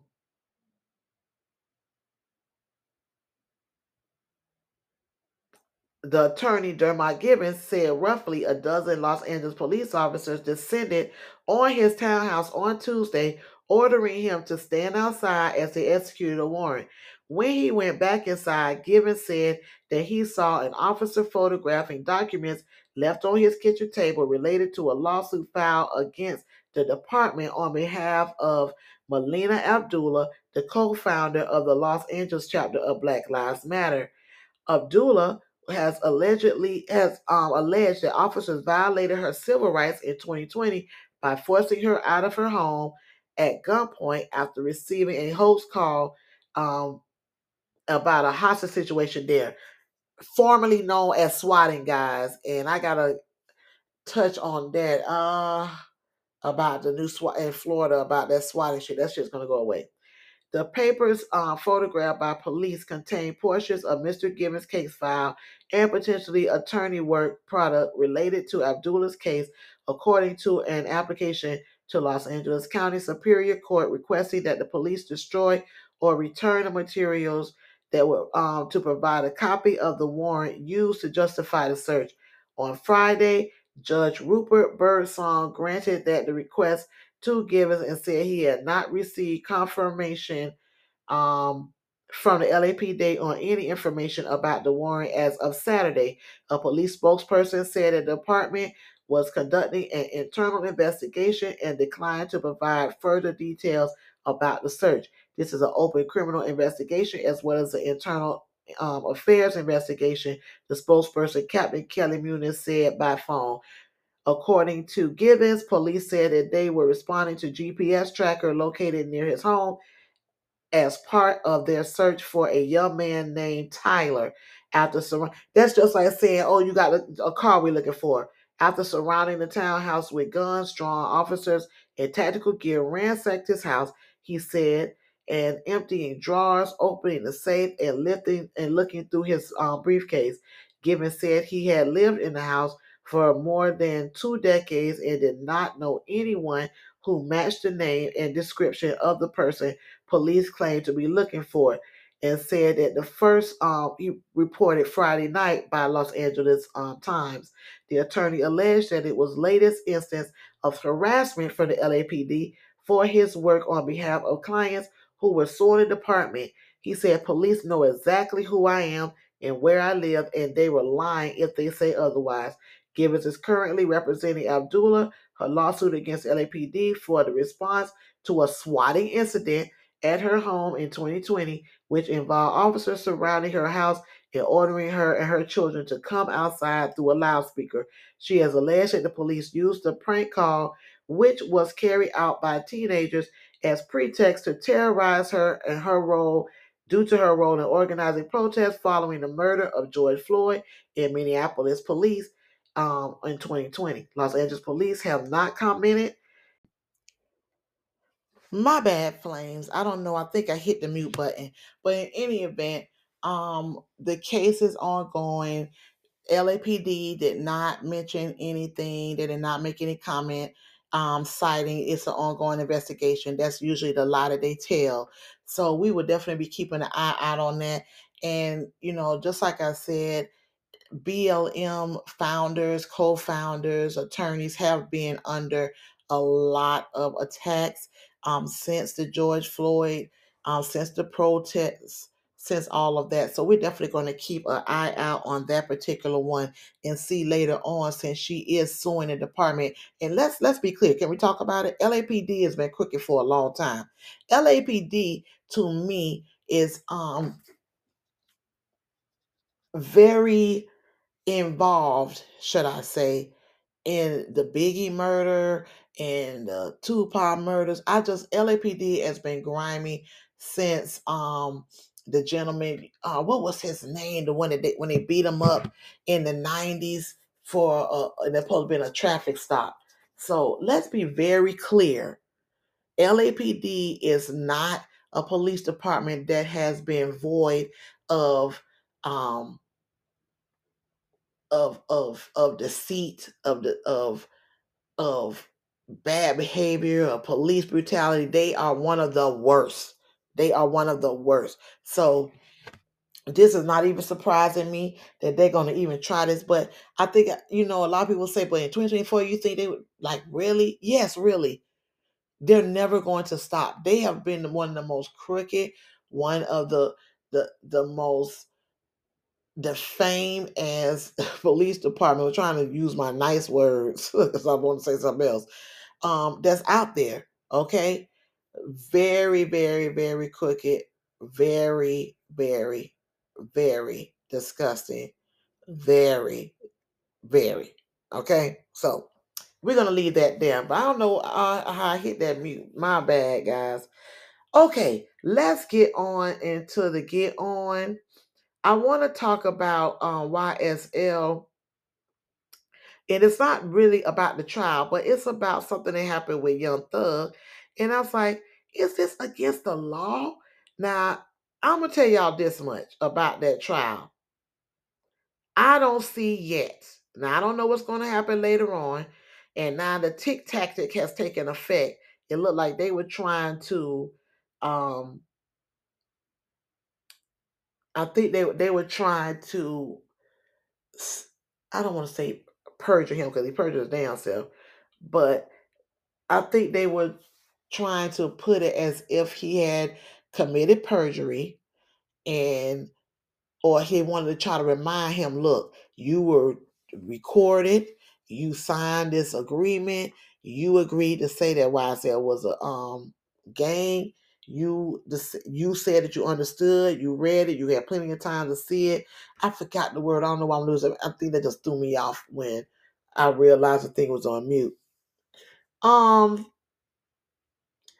but that I'm going to discuss later as far as the trial itself, the police officers they're putting up there that's describing like these carjackings and these these so-called crimes that have taken place is still not showing that he is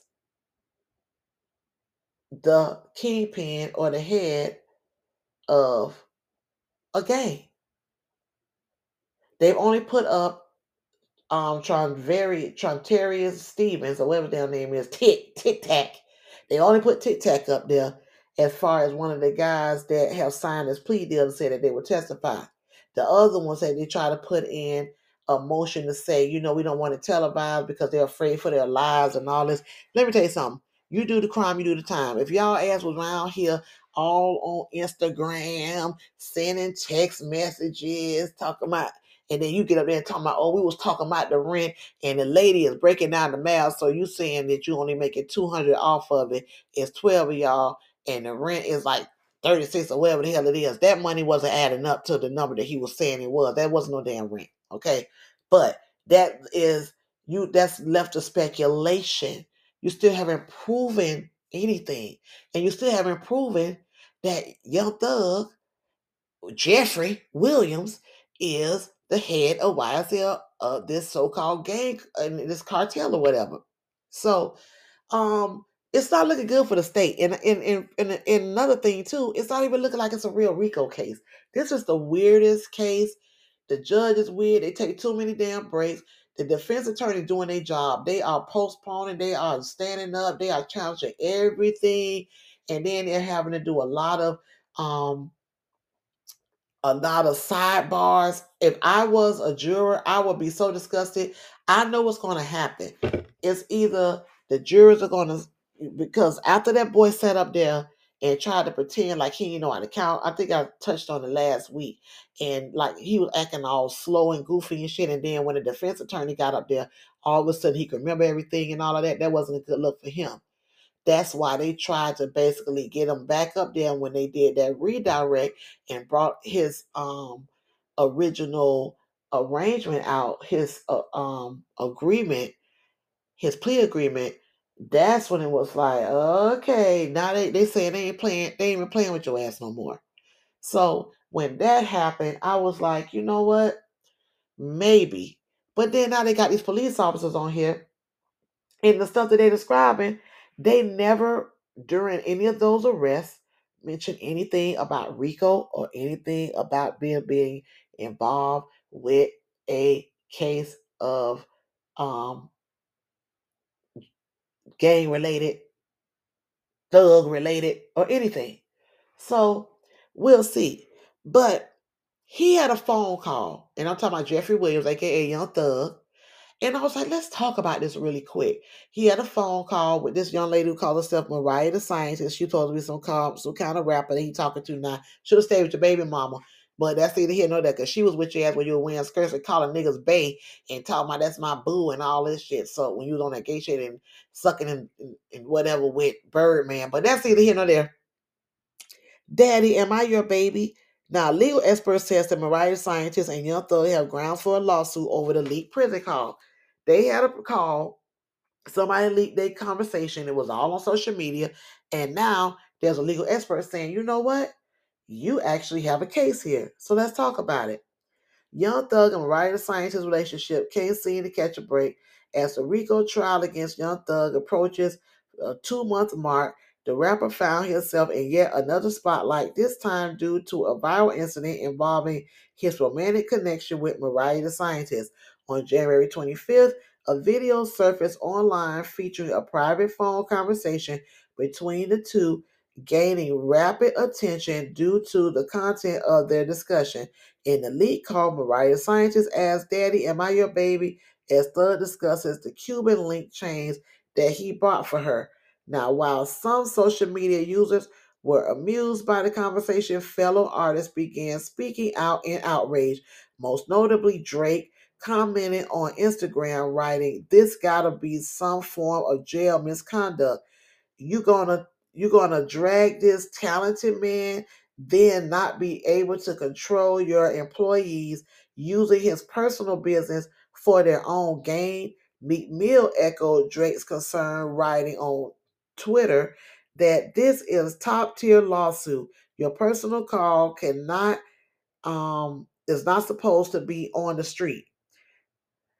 So is Meek right? Aside from the probable embarrassment and invasion of privacy, is the leak of the Young Thug and Mariah Scientist call grounds for a lawsuit? Now, Complex shout out to Complex, spoke with um Law by Mike, a lawyer and legal influencer, to answer the question. So, is it illegal? So, here we go. So, for those of you who got JPay and you out here talking to your man in jail and he might want you to say something sexy, you know, not too sexy because they might cut your ass off, okay? Um, just sexy enough for him to go be his meet in the shower, then here you go. Is it illegal? So the answer depends, which I know is a typical lawyer thing, but you know, I was looking into this, and a recent case to relate this to is R. Kelly is suing because of leaked emails and phone calls.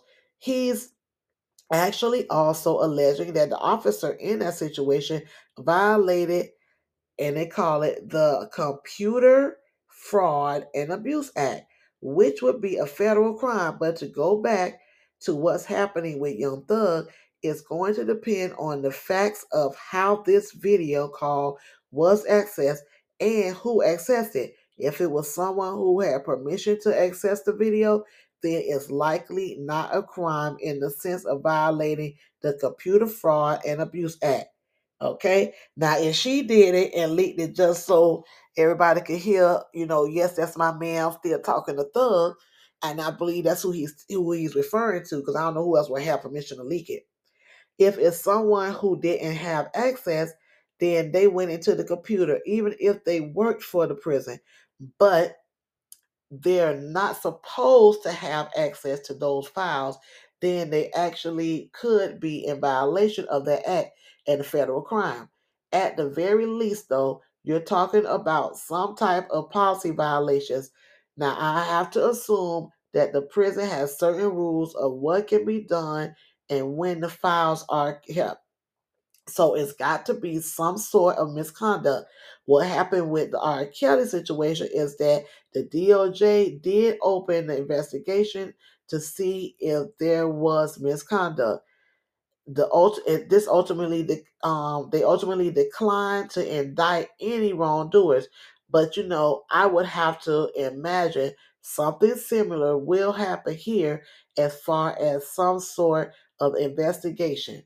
Okay, now if wrongdoing is found, can the people um with that call that call with the call file uh, have a lawsuit? Well, the people on the call, the short answer is there can always be a lawsuit. Anyway, you know, I hate when lawyers talk. It's just a simple yes or fucking no. Can they sue or not? And everything he's saying in response is, well, it could be, well, it could be not. Who's to say? It's like we are not on no damn color purple. Ain't no could be or could be damn not. Who's to say? It's either they can or they cannot. If he's if you're saying that it's a federal crime and if they did not have access to the call, then that's one and one is damn two. You, it's a federal crime because you didn't have access to the call. You weren't supposed to, so therefore it shouldn't be leaked. Okay, because you should have never had it in the first place. Now, if you had access and you were supposed and you did have permission to have it and it leaked, okay, and you the one leaked it, okay, there you go. He's getting on my damn nerves. Nah. And he keeps talking about R. Kelly. I'm like, I'm trying to figure this out. Are you like defending R. Kelly? Are you his a lawyer? Or are you supposed to be a law influencer? Why do you keep comparing to Dan R. Kelly? There are other cases where people felt that their rights were violated by calls or letters or emails or something being exposed to the public. It's like this is damn ridiculous. Um, and are relating it to the R. Kelly case, R. Kelly is suing for negligence, invasion of privacy, intentional infliction of emotional distress, not intentional uh, affliction, emotional distress, civil theft, and civil conspiracy, just to list a few. In this situation, when you're not talking about criminal acts, there's definitely room to sue because the information shouldn't be leaked outside of the prison system. I believe someone profited from this. I'm sure of it. So there's definitely some sort of misconduct here. And so depending on how bad the damage um it really is, where you have this potential for a lawsuit. Obviously, if there's no damages, then it's unlikely that you'll have a viable lawsuit. There's also the issue of proving that there is some sort of negligence or an invasion of privacy, but it does seem like on the surface there was some sort of negligence to allow this to happen. So I think that there's grounds for a lawsuit. Will they win the lawsuit? I can't say. But you know, if a criminal inquiry goes into seeing how this was leaked, and if they do indict people or find that there is some criminal liability, then that's definitely going to help the civil lawsuit and help um, identify the people that need to be sued, whether it's an individual or a group of people that leaked this video. And then they're going to have to show that this video being leaked somehow harmed Young Thug or Mariah the Scientist, whether that is emotional distress, emotional harm, or financial harm because of it being leaked. Okay? So, um, is this grounds for the attorneys to make a motion dismiss the criminal case? No. And I'm glad he said that. He's talking about, I don't think this has nothing to do with it. I know a lot of people saying that. What else should people know about the situation? A lot of people in jail don't know that they're being listened to. They're being listened to to see if you're committing another crime. And um, bottom line, anybody in jail should know that. They tell you the call is being recorded. Like, what part of the call is being recorded do you not understand? So you do understand it's being recorded. They just don't, they're just not supposed to leak that call. Yes, they're listening. Yes, it's being recorded to make sure you're not conducting, you know, criminal acts still from the jail cell. Because back in the day, y'all know they were still making it work, making it hurt on them streets, right on that damn jail phone. Okay passing it on, tell so and so to grab so and so and talk to so and so, and it's buried in so and so, and check under the bed at so and so. Okay, they've been doing that for years, and then they let them build up, and then they give you more charges while you're behind. Just why a lot of those criminals, I, I like to watch a lot of this, like American Gangster and stuff like this. I would watch a lot of those documentaries, and a lot of those guys got trumped up charges. They got more charges while they're behind the bars because while they're behind bars because they were still conducting the criminal and they let them because they want to trump up the charges. They don't ever want to let you out ever, ever again. So of course they're gonna sit there and let it's like, can you believe this guy? He's still doing deals while he's here locked up in jail. So yes, they do know. So um for those of you who thought that, you know, oh well maybe they'll be able to to get a dismissal. No, they ain't gonna dismiss that. But it needs it's gonna be dismissed on its own because I really feel like he's coming home I don't see any proof of a RICO. So we'll see how that goes. Now let's get into the Jam Master Jay um, case, and then we will get into Karen. Okay. Um, Run DMC's Jam Master Jay, they're saying was murdered based on greed, um, revenge, and ambush. Now, hip hop pioneer Jam Master Jay was executed in an ambush motivated by greed and revenge over drugs, federal prosecutors said Monday as the trial of Run DMC's alleged assassins got underway. Ronald Washington, 59, and Carl Jordan Jr., 39, are accused of gunning down Jay, whose real name was Jason Mizell, at his Queens music studio in 2002. It was a brutal crime, Assistant U.S. Attorney Miranda Gonzalez said during opening arguments in Brooklyn federal court. Washington and Jordan were arrested in 2020, with prosecutors claiming that the long unsolved shooting was retribution over a large cocaine deal gone bad. Now, this the defendants had killed a world famous musician in front of people they know, said Gonzalez, who painted a detailed portrait of the events leading up to the cold blooded murder. It was an ambush, an execution, she told the jury, and you'll learn that it was motivated by greed and revenge.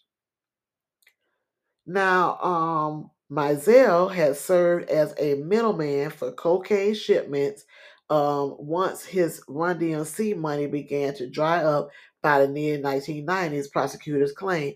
As the spotlight from Run DMC started to fade, the money wasn't coming into Jason Mizell as it once was, so he turned to drugs to make money, Gonzalez said. Prosecutors alleged that Mizell was earning hundreds of thousands of dollars in the illicit trade. One such transaction, known as the Baltimore deal, allegedly involved the shipment of $200,000 in drugs from New York City to Washington, D.C. However, prosecutors said things didn't go as planned with the 10 kilogram coke deal. The distribution allegedly didn't want to work with Washington, a childhood friend of Mizell, which left him cut out of the deal. It also meant that Jordan, Mizell's godson, would lose his share of the proceeds Washington was expecting. It was this light that led the men to ambush and kill Mizell, prosecutors claim. Now, on the night of the murder, Mizell was sitting on a couch playing video games at 24 7 studio on Merrick Boulevard. Gonzalez said that the famous DJ had a 30 a 380 caliber pistol on the armrest of the sofa, fearing for his safety after a visit from Washington earlier in the day. People close to Jason will tell you that in the days leading up to his murder, he seemed different, she told the jury.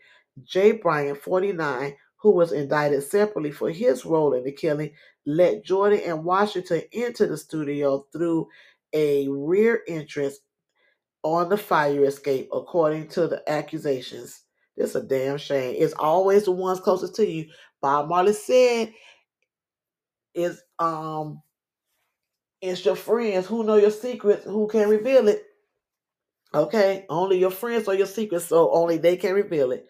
Mizell rose to his feet upon seeing Jordan enter the studio, who prosecutors said then put a 40 caliber bullet in his head, killing him instantly. Gonzalez noted that the fatal shot was fired at such close range it burned the hair and skin in his head. Damn. Prosecutors also noted that Jordan's callous indifference about the killing, claiming he later made statements that if Jason Mizell was still alive, I would kill him again. How the hell you gonna say again, you dumbass? You big dummy. Well, that's good. We want you to be the big dummy. Because your ass need to go to you need to go, it need to be the death sentence.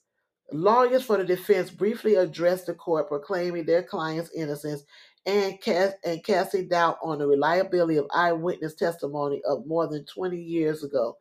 Carl Jordan Jr. did not kill Jason Mizell, said Jordan's attorney, John Diaz. This whole case revolved around 10 seconds 21 years ago, a blink of an eye a generation ago, said Ezra Spilke, Washington's attorney. Now, Spilke went on to say that Washington and Mizell were like family and conceded that his client was an alcoholic at the time who would frequently crash on the hip hop DJ's couch. Always a sorry. You can't sorry for Maga Dog. They will turn around and bite you. If he's a drunk and he falling, you he needs your couch. You don't need that motherfucker around you. If that's the case, why bite the hand that feeds you? Because that's what Maga dogs do. Why kill the one person who depend you depend on? Because that's what MAGA dogs do. You understand? Can we talk about it? That is a key phrase. Sorry for MAGA dog. They will turn around and bite you. They will. Bet it. Don't sorry for MAGA dog. If they can't get up and do the minimum, don't have their ass around you because they doing them and watching you and getting grudgeful hearted and jealous over you. And the minute you say no, they can't go or no, they can't get, then it's your ass that w- that will get it. You feel me? Make sure you realize that. If that's the case, also testifying court in um, court today was Detective James Lusk, who is now with the Queens District Attorney's Office, but was with the 103rd Precinct at the time of the murder. Lusk testified that in the moment that this followed, that in the moments that followed, Randy Allen, a business partner of Mizell, who had been present for the shooting, sprinted on foot across the large municipal parking lot, separating the um separating the studio from the precinct to report the crime. Upon arriving at the studio about a minute later, Lusk found Mizell unresponsive, lying on the ground in a huge pile of blood.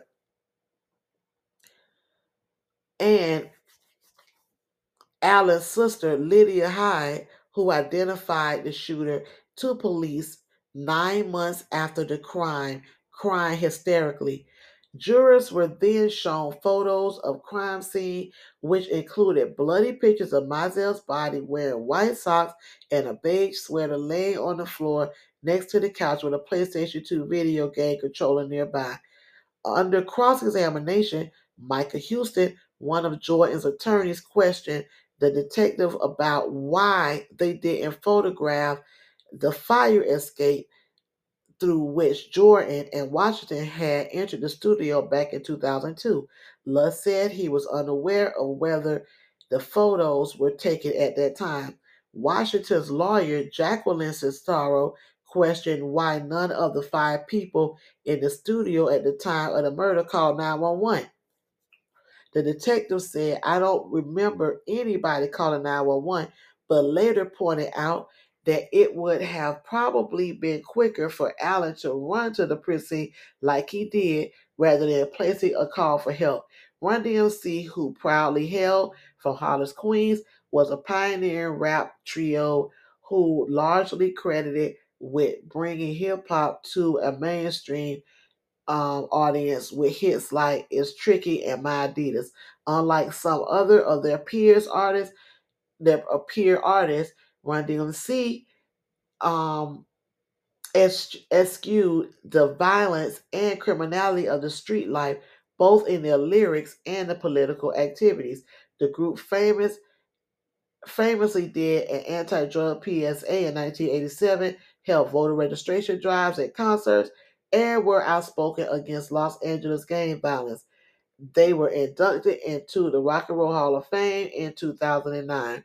And to be honest with you, yes, they were, but I had heard stories about um, Master Jay possibly being in the game years ago. We know Reverend Run wasn't in the game. We know DMC wasn't in the game.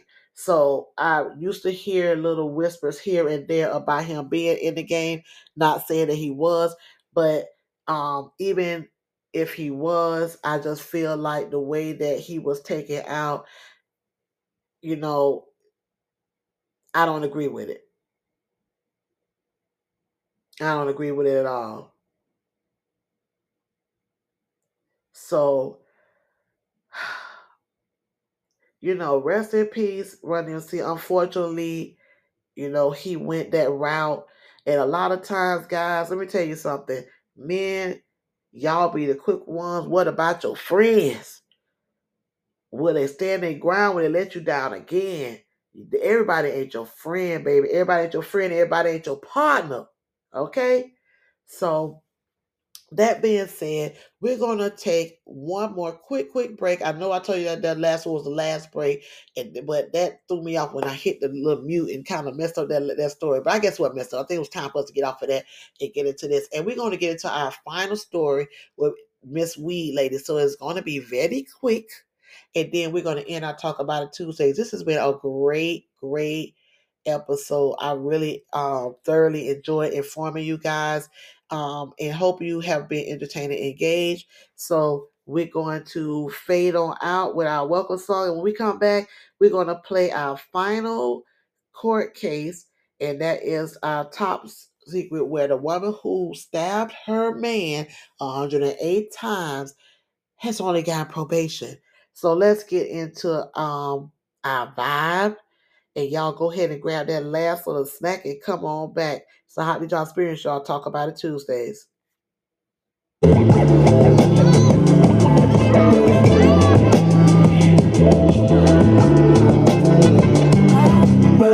Come on in, close the door and feel the vibe. We got macaroni and cheese, collard greens, and chicken inside. Can't the cornbread, talking shit with the old heads. Mama dancing to some loud green. My auntie joined her and my daddy saying, Go ahead. Why you shine up his pinky ring? Don't forget to close the screen. Come on in, close the door and feel the vibe.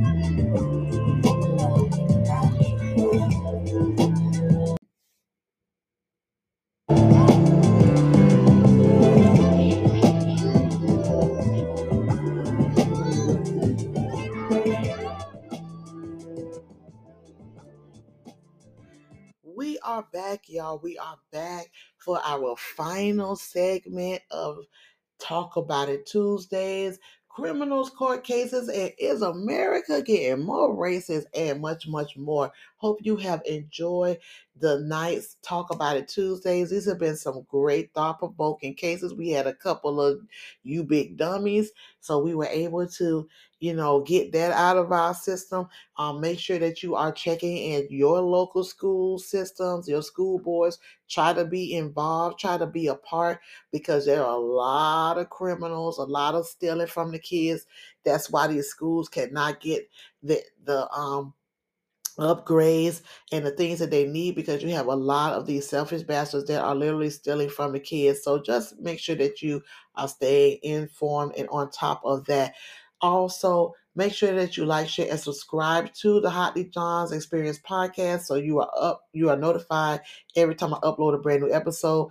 And we are on all podcast platforms: Apple Podcasts, Google Podcasts, Radio Public, Amazon Music. Um, of course, Spotify, Spotify for podcasters.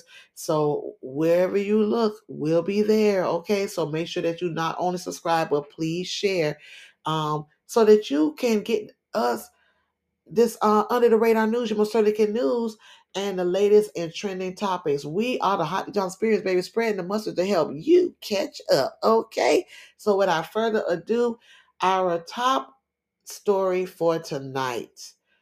TikTok has been going crazy about this one. I'm not a TikToker, but you know, I play one on TV. No, a lot of TikToker, but they have been going insane about this. I've been going insane about it. I saw the case a while ago, but you know, um, like I said, last couple of weeks, I've just had some things going on personally. You know, it's family grand for me every day, all day. So now that I'm back in the swing of things, I wanted to touch base on. I kept seeing about the woman that was blaming the the weed for her stabbing her boyfriend, but I didn't think the case would even be over this quick. I'm like, I would have time to catch up on some of the other things that happened while I was um, was out with family, and I'll be able to just catch up on those things and get into the swing. And then, and next thing you know, today it comes out that hoe got probation and the nerve to bust out and cry. I want y'all to listen to the audio. Then I'm going to get back in and give my commentary, and we're going to wrap up this Talk About It Tuesday. So grab your mojitos, grab your carbonitos, grab your coffee, baby, grab your Casamigos, because this one right here, this, this one right here, y'all won't believe. Right there, convicted of stabbing her boyfriend to death only gets a slap on the wrist. She faced the possibility of life in prison for stabbing him. Let's start over. Let me start that over. Stabbing her boyfriend to death only gets a slap on the wrist. She faced the possibility of life in prison for stabbing him 108 times. But the judge ruling that she had no self control while in a cannabis induced psychosis. Todd Piro is live in the studio with the shocking details. Todd. This is a head scratcher, Ainsley. The judge is sentencing 32 year old Bryn Spejcher to 100 hours of community service, two years probation, and the big one, no jail time. She broke down in tears after a jury convicted her of involuntary manslaughter last month. California judge claims she had no control over her actions after stabbing the victim, Chad O'Melia, 108 times. Psychiatrists in the case claim the incident was, quote, 100% caused by cannabis induced psychosis after the 32 year old took two hits from the victim's bomb. She expressed remorse during closing statements, saying, quote, I wish I had known more about the dangers of marijuana. Woman right there, convicted of stabbing. Listen, the California judge sentenced Breen um, Spejcher, 33, up to two years probation for involuntary manslaughter for fatally stabbing her boyfriend 108 times. I want y'all to understand this girl said she took two hits off a freaking bong. First of all, let's fire the damn judge. That's that's one. We need to fire the judge okay, dethrone or how the hell they call that, debench, Get his ass, bench his ass. As a matter of fact, how you doing football? Don't even let him sit at the bench. Bench his ass. You're not you're not just off the. You're sitting on the bench. You're not in the game. As a matter of fact, we want you to go in the locker room and change out and get into your civilian clothes and never bring your ass back into another courthouse again. Now I don't know if she played, if she paid a visit to the judge's chambers and gave him some high top. You dig? You feel me? Maybe that's what it is. Can we talk about it? Maybe she went into the chambers and gave him some high top, and he said that was so good that I think I'm just going to give you 100 hours of community service and two years probation for stabbing a man 108 times because you were so out of control under under under the influence of cannabis that you took two pulls off a bong. Now let's break it down about marijuana. We just talked about the declassification of marijuana on last week. How the federal government has had released unredacted documents that clearly stated that they have been misclassifying weed for many years now. Okay, that started back and you know they said the beginning of time, or whatever, when they started classifying um drugs. It was classified along with the likes of heroin. Okay, it was in that class. If you all remember, if those who didn't get a chance, listen to our wealth of health um episode from last week on last Wednesday. Okay. Now that was um the 24th of January. Now listen, that's now being downgraded or declassified to a level, I believe now it's considered a level two or level one, which is on the same level as a Tylenol. Tylenol is in the same class as marijuana now. The state of Florida has passed laws where, yes, they are going to be doing drug testing for jobs. However, they're only allowed to test for certain drugs that will uh, um, affect your impairment, and it has to be based on the drug. I mean, the job um, that you are doing, the job description of what you're doing. Okay, so if it don't have nothing to do with the job that you are performing, then there's no need for you to be tested for certain drugs, marijuana being one of them. So the hard stuff, yes, you're still allowed to test for that. But if you see that, you cannot not hire someone for that. And I, I think we touched base on that here. I'm not sure if I didn't. I'll I'll run it again. I'll run it back. No problem. That being said, a bong is what you call a clean smoke. I think I've said this on a, quick story time on in the podcast, but let me remind you guys. And I'm not gonna say what hospital it was because I've been in emergency room several hospitals. I'm not gonna say what year or nothing. I was in the emergency room one time at a hospital, and the doctor came in at that time, and no, it wasn't recent, so I can tell you that much. I was younger. And the doctor came in and she was, you know, asking the usual questions. And then she asked, "Are you taking any illicit drugs?" I said no, but I spoke I spoke marijuana. And she goes, "Oh, okay, a clean smoke." And I said, "A clean smoke." She says, "Yes, bong or glass um, pipe or anything that's that's water based." She said, "Because you do know the wraps they have toxins and they have, you know, carcinogens in them. You don't want to smoke those." You want to have a clean smoke. That's what she said. A doctor. Okay? Years ago. So you took two hits from his bar, or do you take two hits from his damn pipe and it was meth and your ass went fucking crazy because you wasn't used to the shit? Or did you take two hits of that dust lace ass weed because you had the ones that chop all kind of shit up in their weed? They chop X up in their weed, they chop um, angel dust in their weed that they used to call red devil. Back in the day, they chop a lot coke in their weed, okay, crack in their weed, okay. Is that what you was smoking? Are you sure it was even weed, Your Honor? What kind of you took two hits from a bong? That sounds like some Pookie and and and um Glenda shit sitting up, Pookie and and Marla shit sitting up under a damn bridge, smoking a damn crack pipe and losing their damn mind because somebody done put some crazy shit in there or some flakka. That don't sound like that sound like flakka. That sound like crystal meth. That don't sound like weed. That you and it damn show didn't sound like a bong. Sound like you hit a damn pipe. We fucking lost your mind because you was trying to try some stronger shit. Shout out to uh, Oprah. Ask Oprah what happened to her when she tried the little crack along with her boyfriend back in the day. Yes, I said what I meant. Can we talk about it?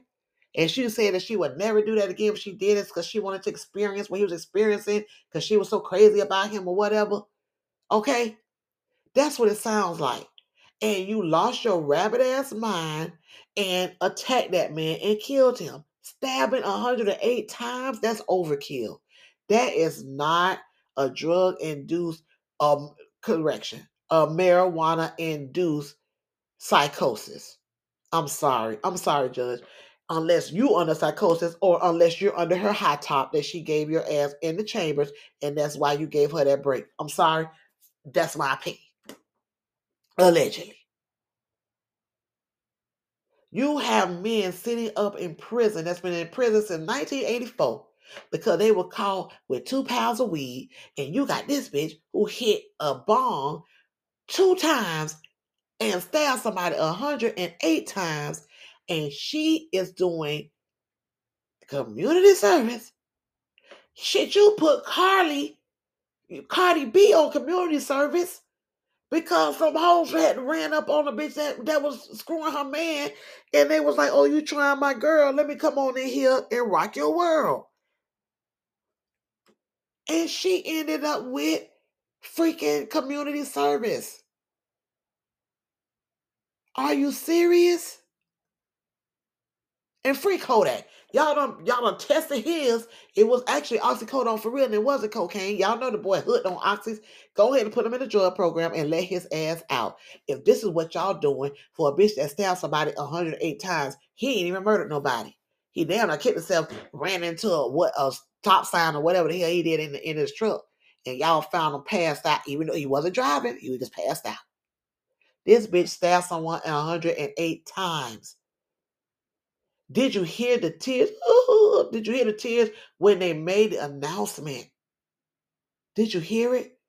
The tears of Karen will get her out of murder, mayhem, and madness. Let's be clear, black ladies. We can barely get a wedding gown at the same price as her ass, but she could go out here and stab somebody a whole 108 times, cry about it, beg and plead and say she didn't know about the dangers of marijuana. Marijuana, happy, hungry, sleepy. That's what marijuana does. Did Katt Williams not tell y'all? Did he not tell y'all what marijuana does? That's why that's the only thing that he does is marijuana. Did he not? I want to see if I can find it. Because I am in awe of the bullshit that is going on in America.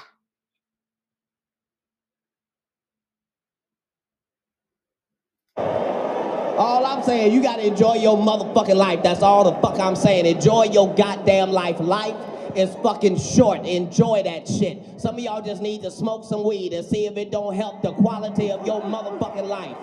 I know, I see some of y'all. Look, I understand. If you ain't smoking weed because you got a good job, then by all means make your paper, boo boo. But if you ain't got no job and you not smoking weed, I don't know what the fuck you are doing with your life. I really don't.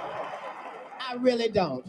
Don't give me that shit about it's a drug. It ain't no motherfucking drug. I done done the research. It's just a plant. It just grow like that. And if you should happen to set it on fire,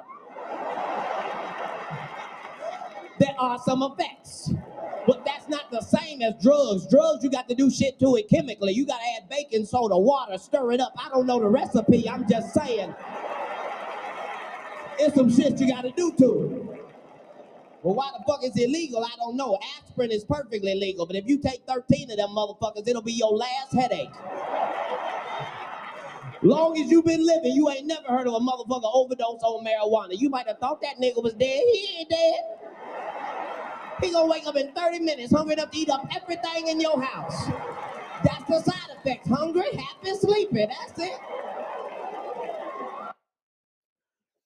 That's it, and that's all. And that's the end of Talk About It Tuesdays, y'all. Happy, hungry, sleepy. Okay? This concludes our Talk About It Tuesday This concludes our Talk About It Tuesday. Talk about the injustices that continues to go on in our judicial system when it comes to the Karens. I said what I meant. Hope you have enjoyed this show tonight. Make sure that you like, share, most importantly, please share and subscribe so you are notified every time I upload a brand new episode. Before we go, I like to always say, keep God first. It works. Handle your business so your business don't handle you. It's a Hot D'Johns Experience, y'all, and I love experiencing with you. And uh, take us on out, BJ Chicago Kid. Good night. I'll see you tomorrow for Wealth of Health Wednesdays. We out. Peace.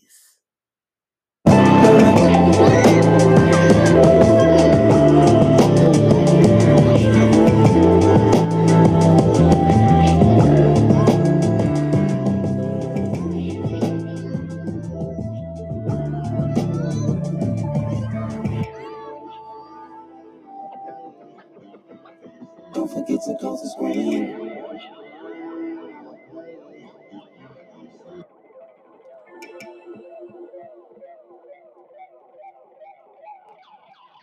Up, roll up.